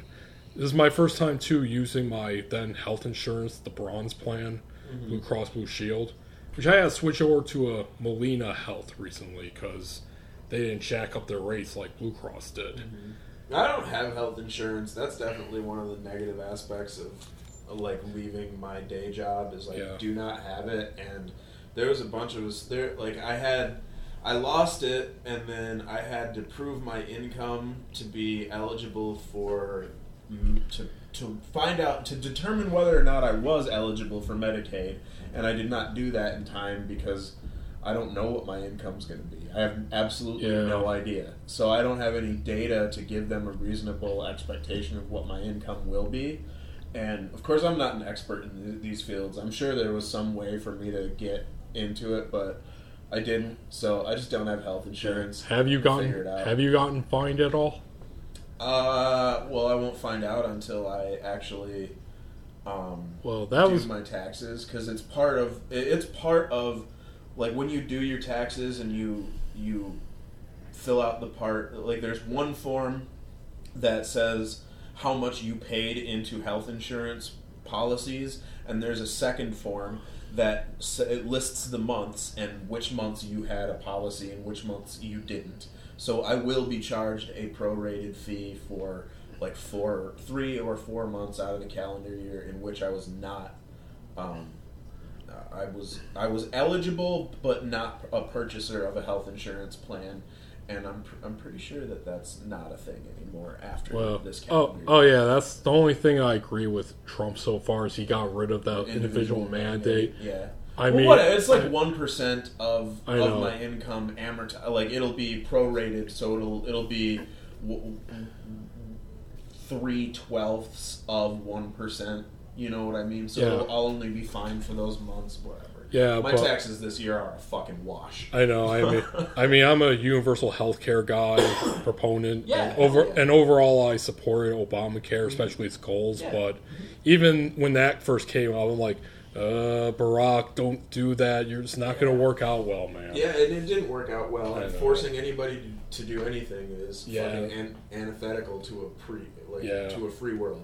Yeah, but yeah, but uh, yeah, but anyway, I uh, had two ear infections. That was real fun. Actually, uh, when I when we had that event in uh, Grand Rapids, the reading, I was I like literally took like my last eardrop of the second ear infection before I came over. Oh wow, So I was still technically recovering from that. sure. And the real big thing this year was that I uh, had my identity stolen and my my bank account completely drained. Yeah, apparently uh, someone somehow got a hold of my uh, account info for my debit card, and they uh, basically spent over two grand at a Sam's Club down in Texas. That sucks, man. I know it. It took like it was one of the scare. If I had to compile like I don't know top ten scariest moments in my life, this would be like in the top five. Like, like literally looking at my bank account. Not well, not looking. First, I called up because I thought there was a problem with my card because it wasn't being accepted. You know, my my coworker was like, "Well, maybe the electronic strip got fucked up. You should order a new card." And of course, I call my input my, I put in my info. They they give you your bank balance. So it says you have negative two thousand dollars. And Oh, my, no. and my, and I just Right? jaw drop. I get on, I get on with a guy, and I'm like, uh, uh, I'm not exaggerating either for the podcast. This is how actually how I said. it. I'm like, uh, I think I'm a victim of identity theft. so yeah, I basically went for about three three weeks until I got my money back. And even the letter that they sent me, they're like, we found to, at, after our t- uh, sorry, it was like to during our investigation, we found no no wrongdoing on anyone's part. Which I was like, the fuck does that mean? Someone's Right. spent over two grand at Sam's Club of my money. But we have refunded both you and the vendor the money. So my bank basically shelled out over five grand to each of us. Yeah. So yeah, I got that. So yeah, probably the biggest thing that defined my 2017, my Identity theft. first time it has ever happened to me. And they went big on it. And finally, the other thing that I've told you about housemate problems. Yeah. Yeah, uh, ba- yeah, I think I may have secured another housemate, but they've been really uh, picky for whatever reason. I mean, they I got the, I got them on the admin for inclusion or whatever to put them on the lease. So I'm waiting for them to come over sometime this weekend to sign it.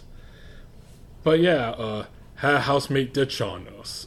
This is like the third housemate since I've since since I moved to Grand Rapids. I've been in the same apartment for nearly five years now.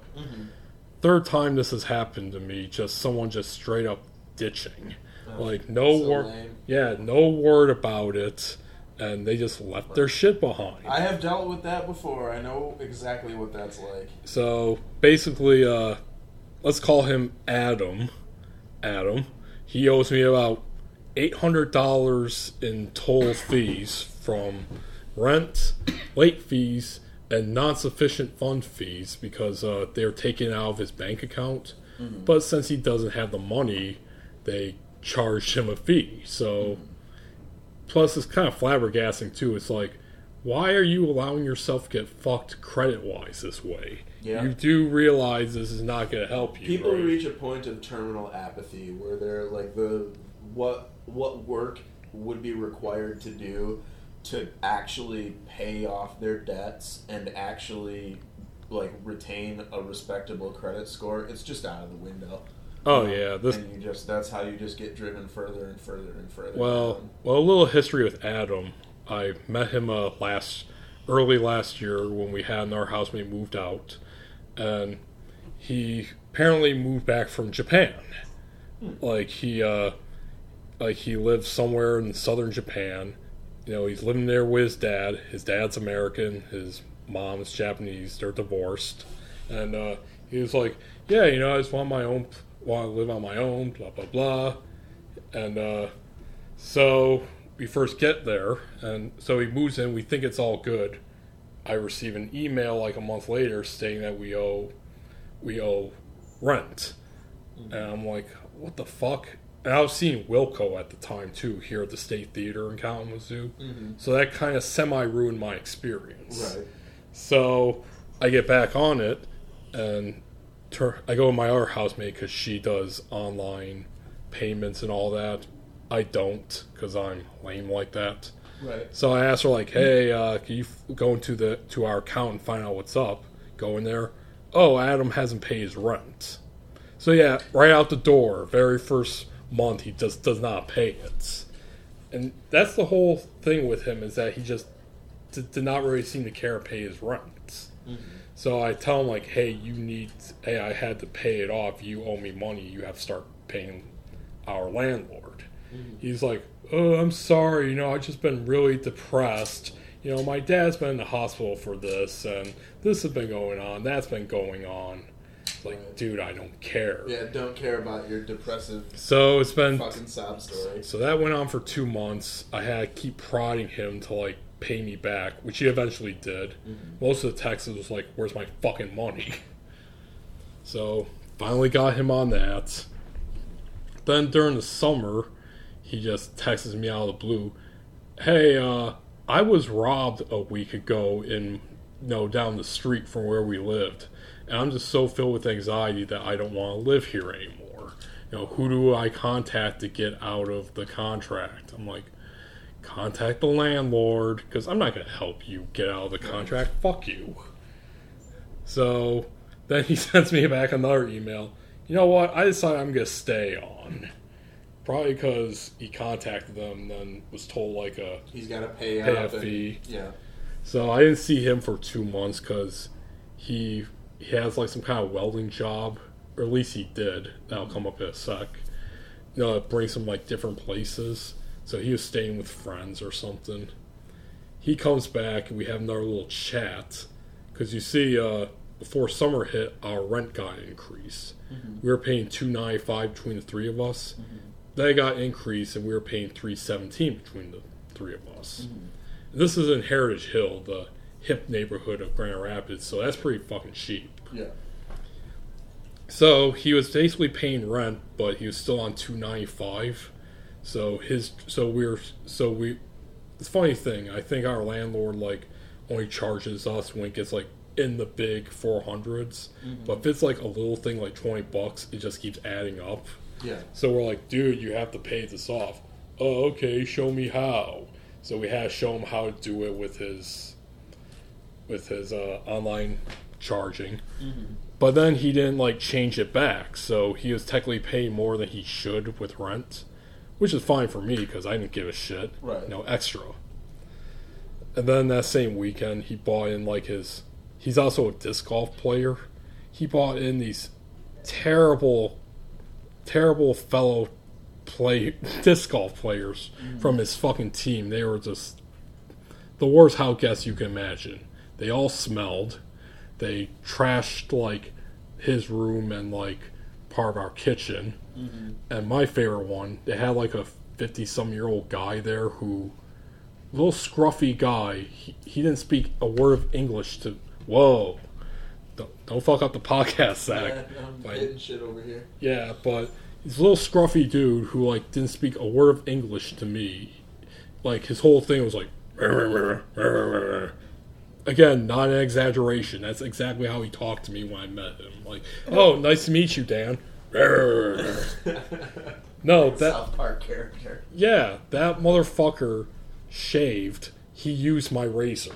Ah! I know that because when I went to shave, I pick it up and there's all this hair on it. I'm like, okay, I what what? I would clean this off. What?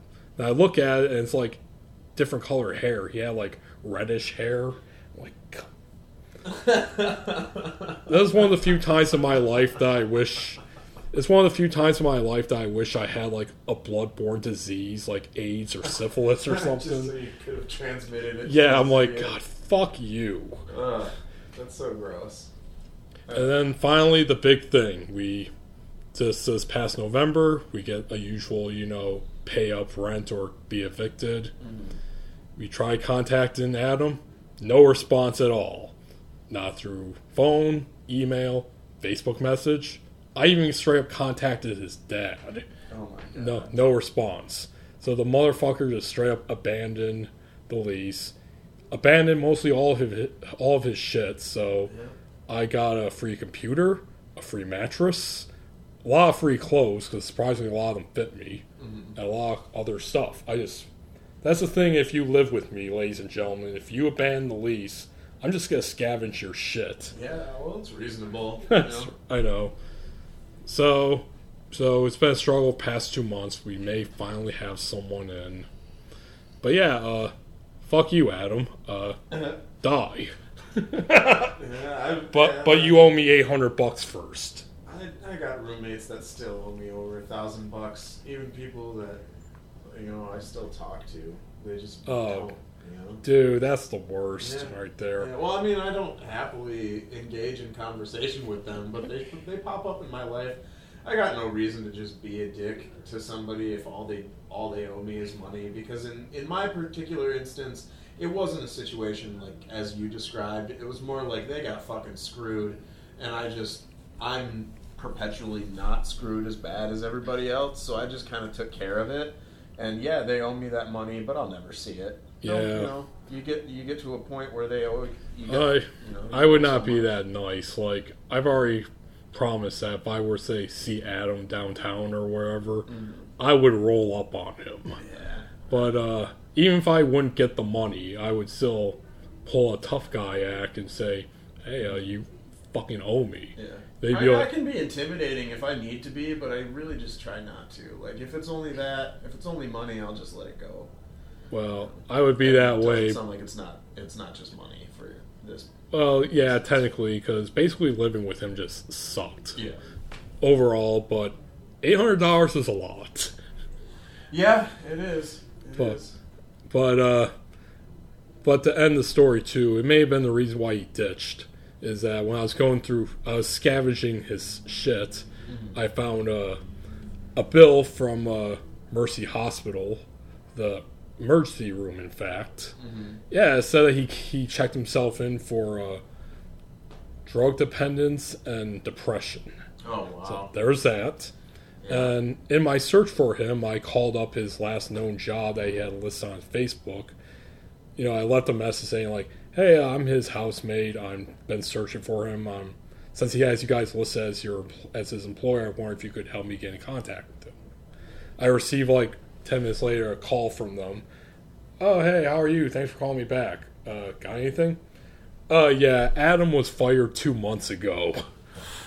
just exactly when it lined up with him ditching. so, yeah, lost his job, decided to become depressed. I feel no sympathy though, Yeah. because the motherfucker owes me eight hundred bucks.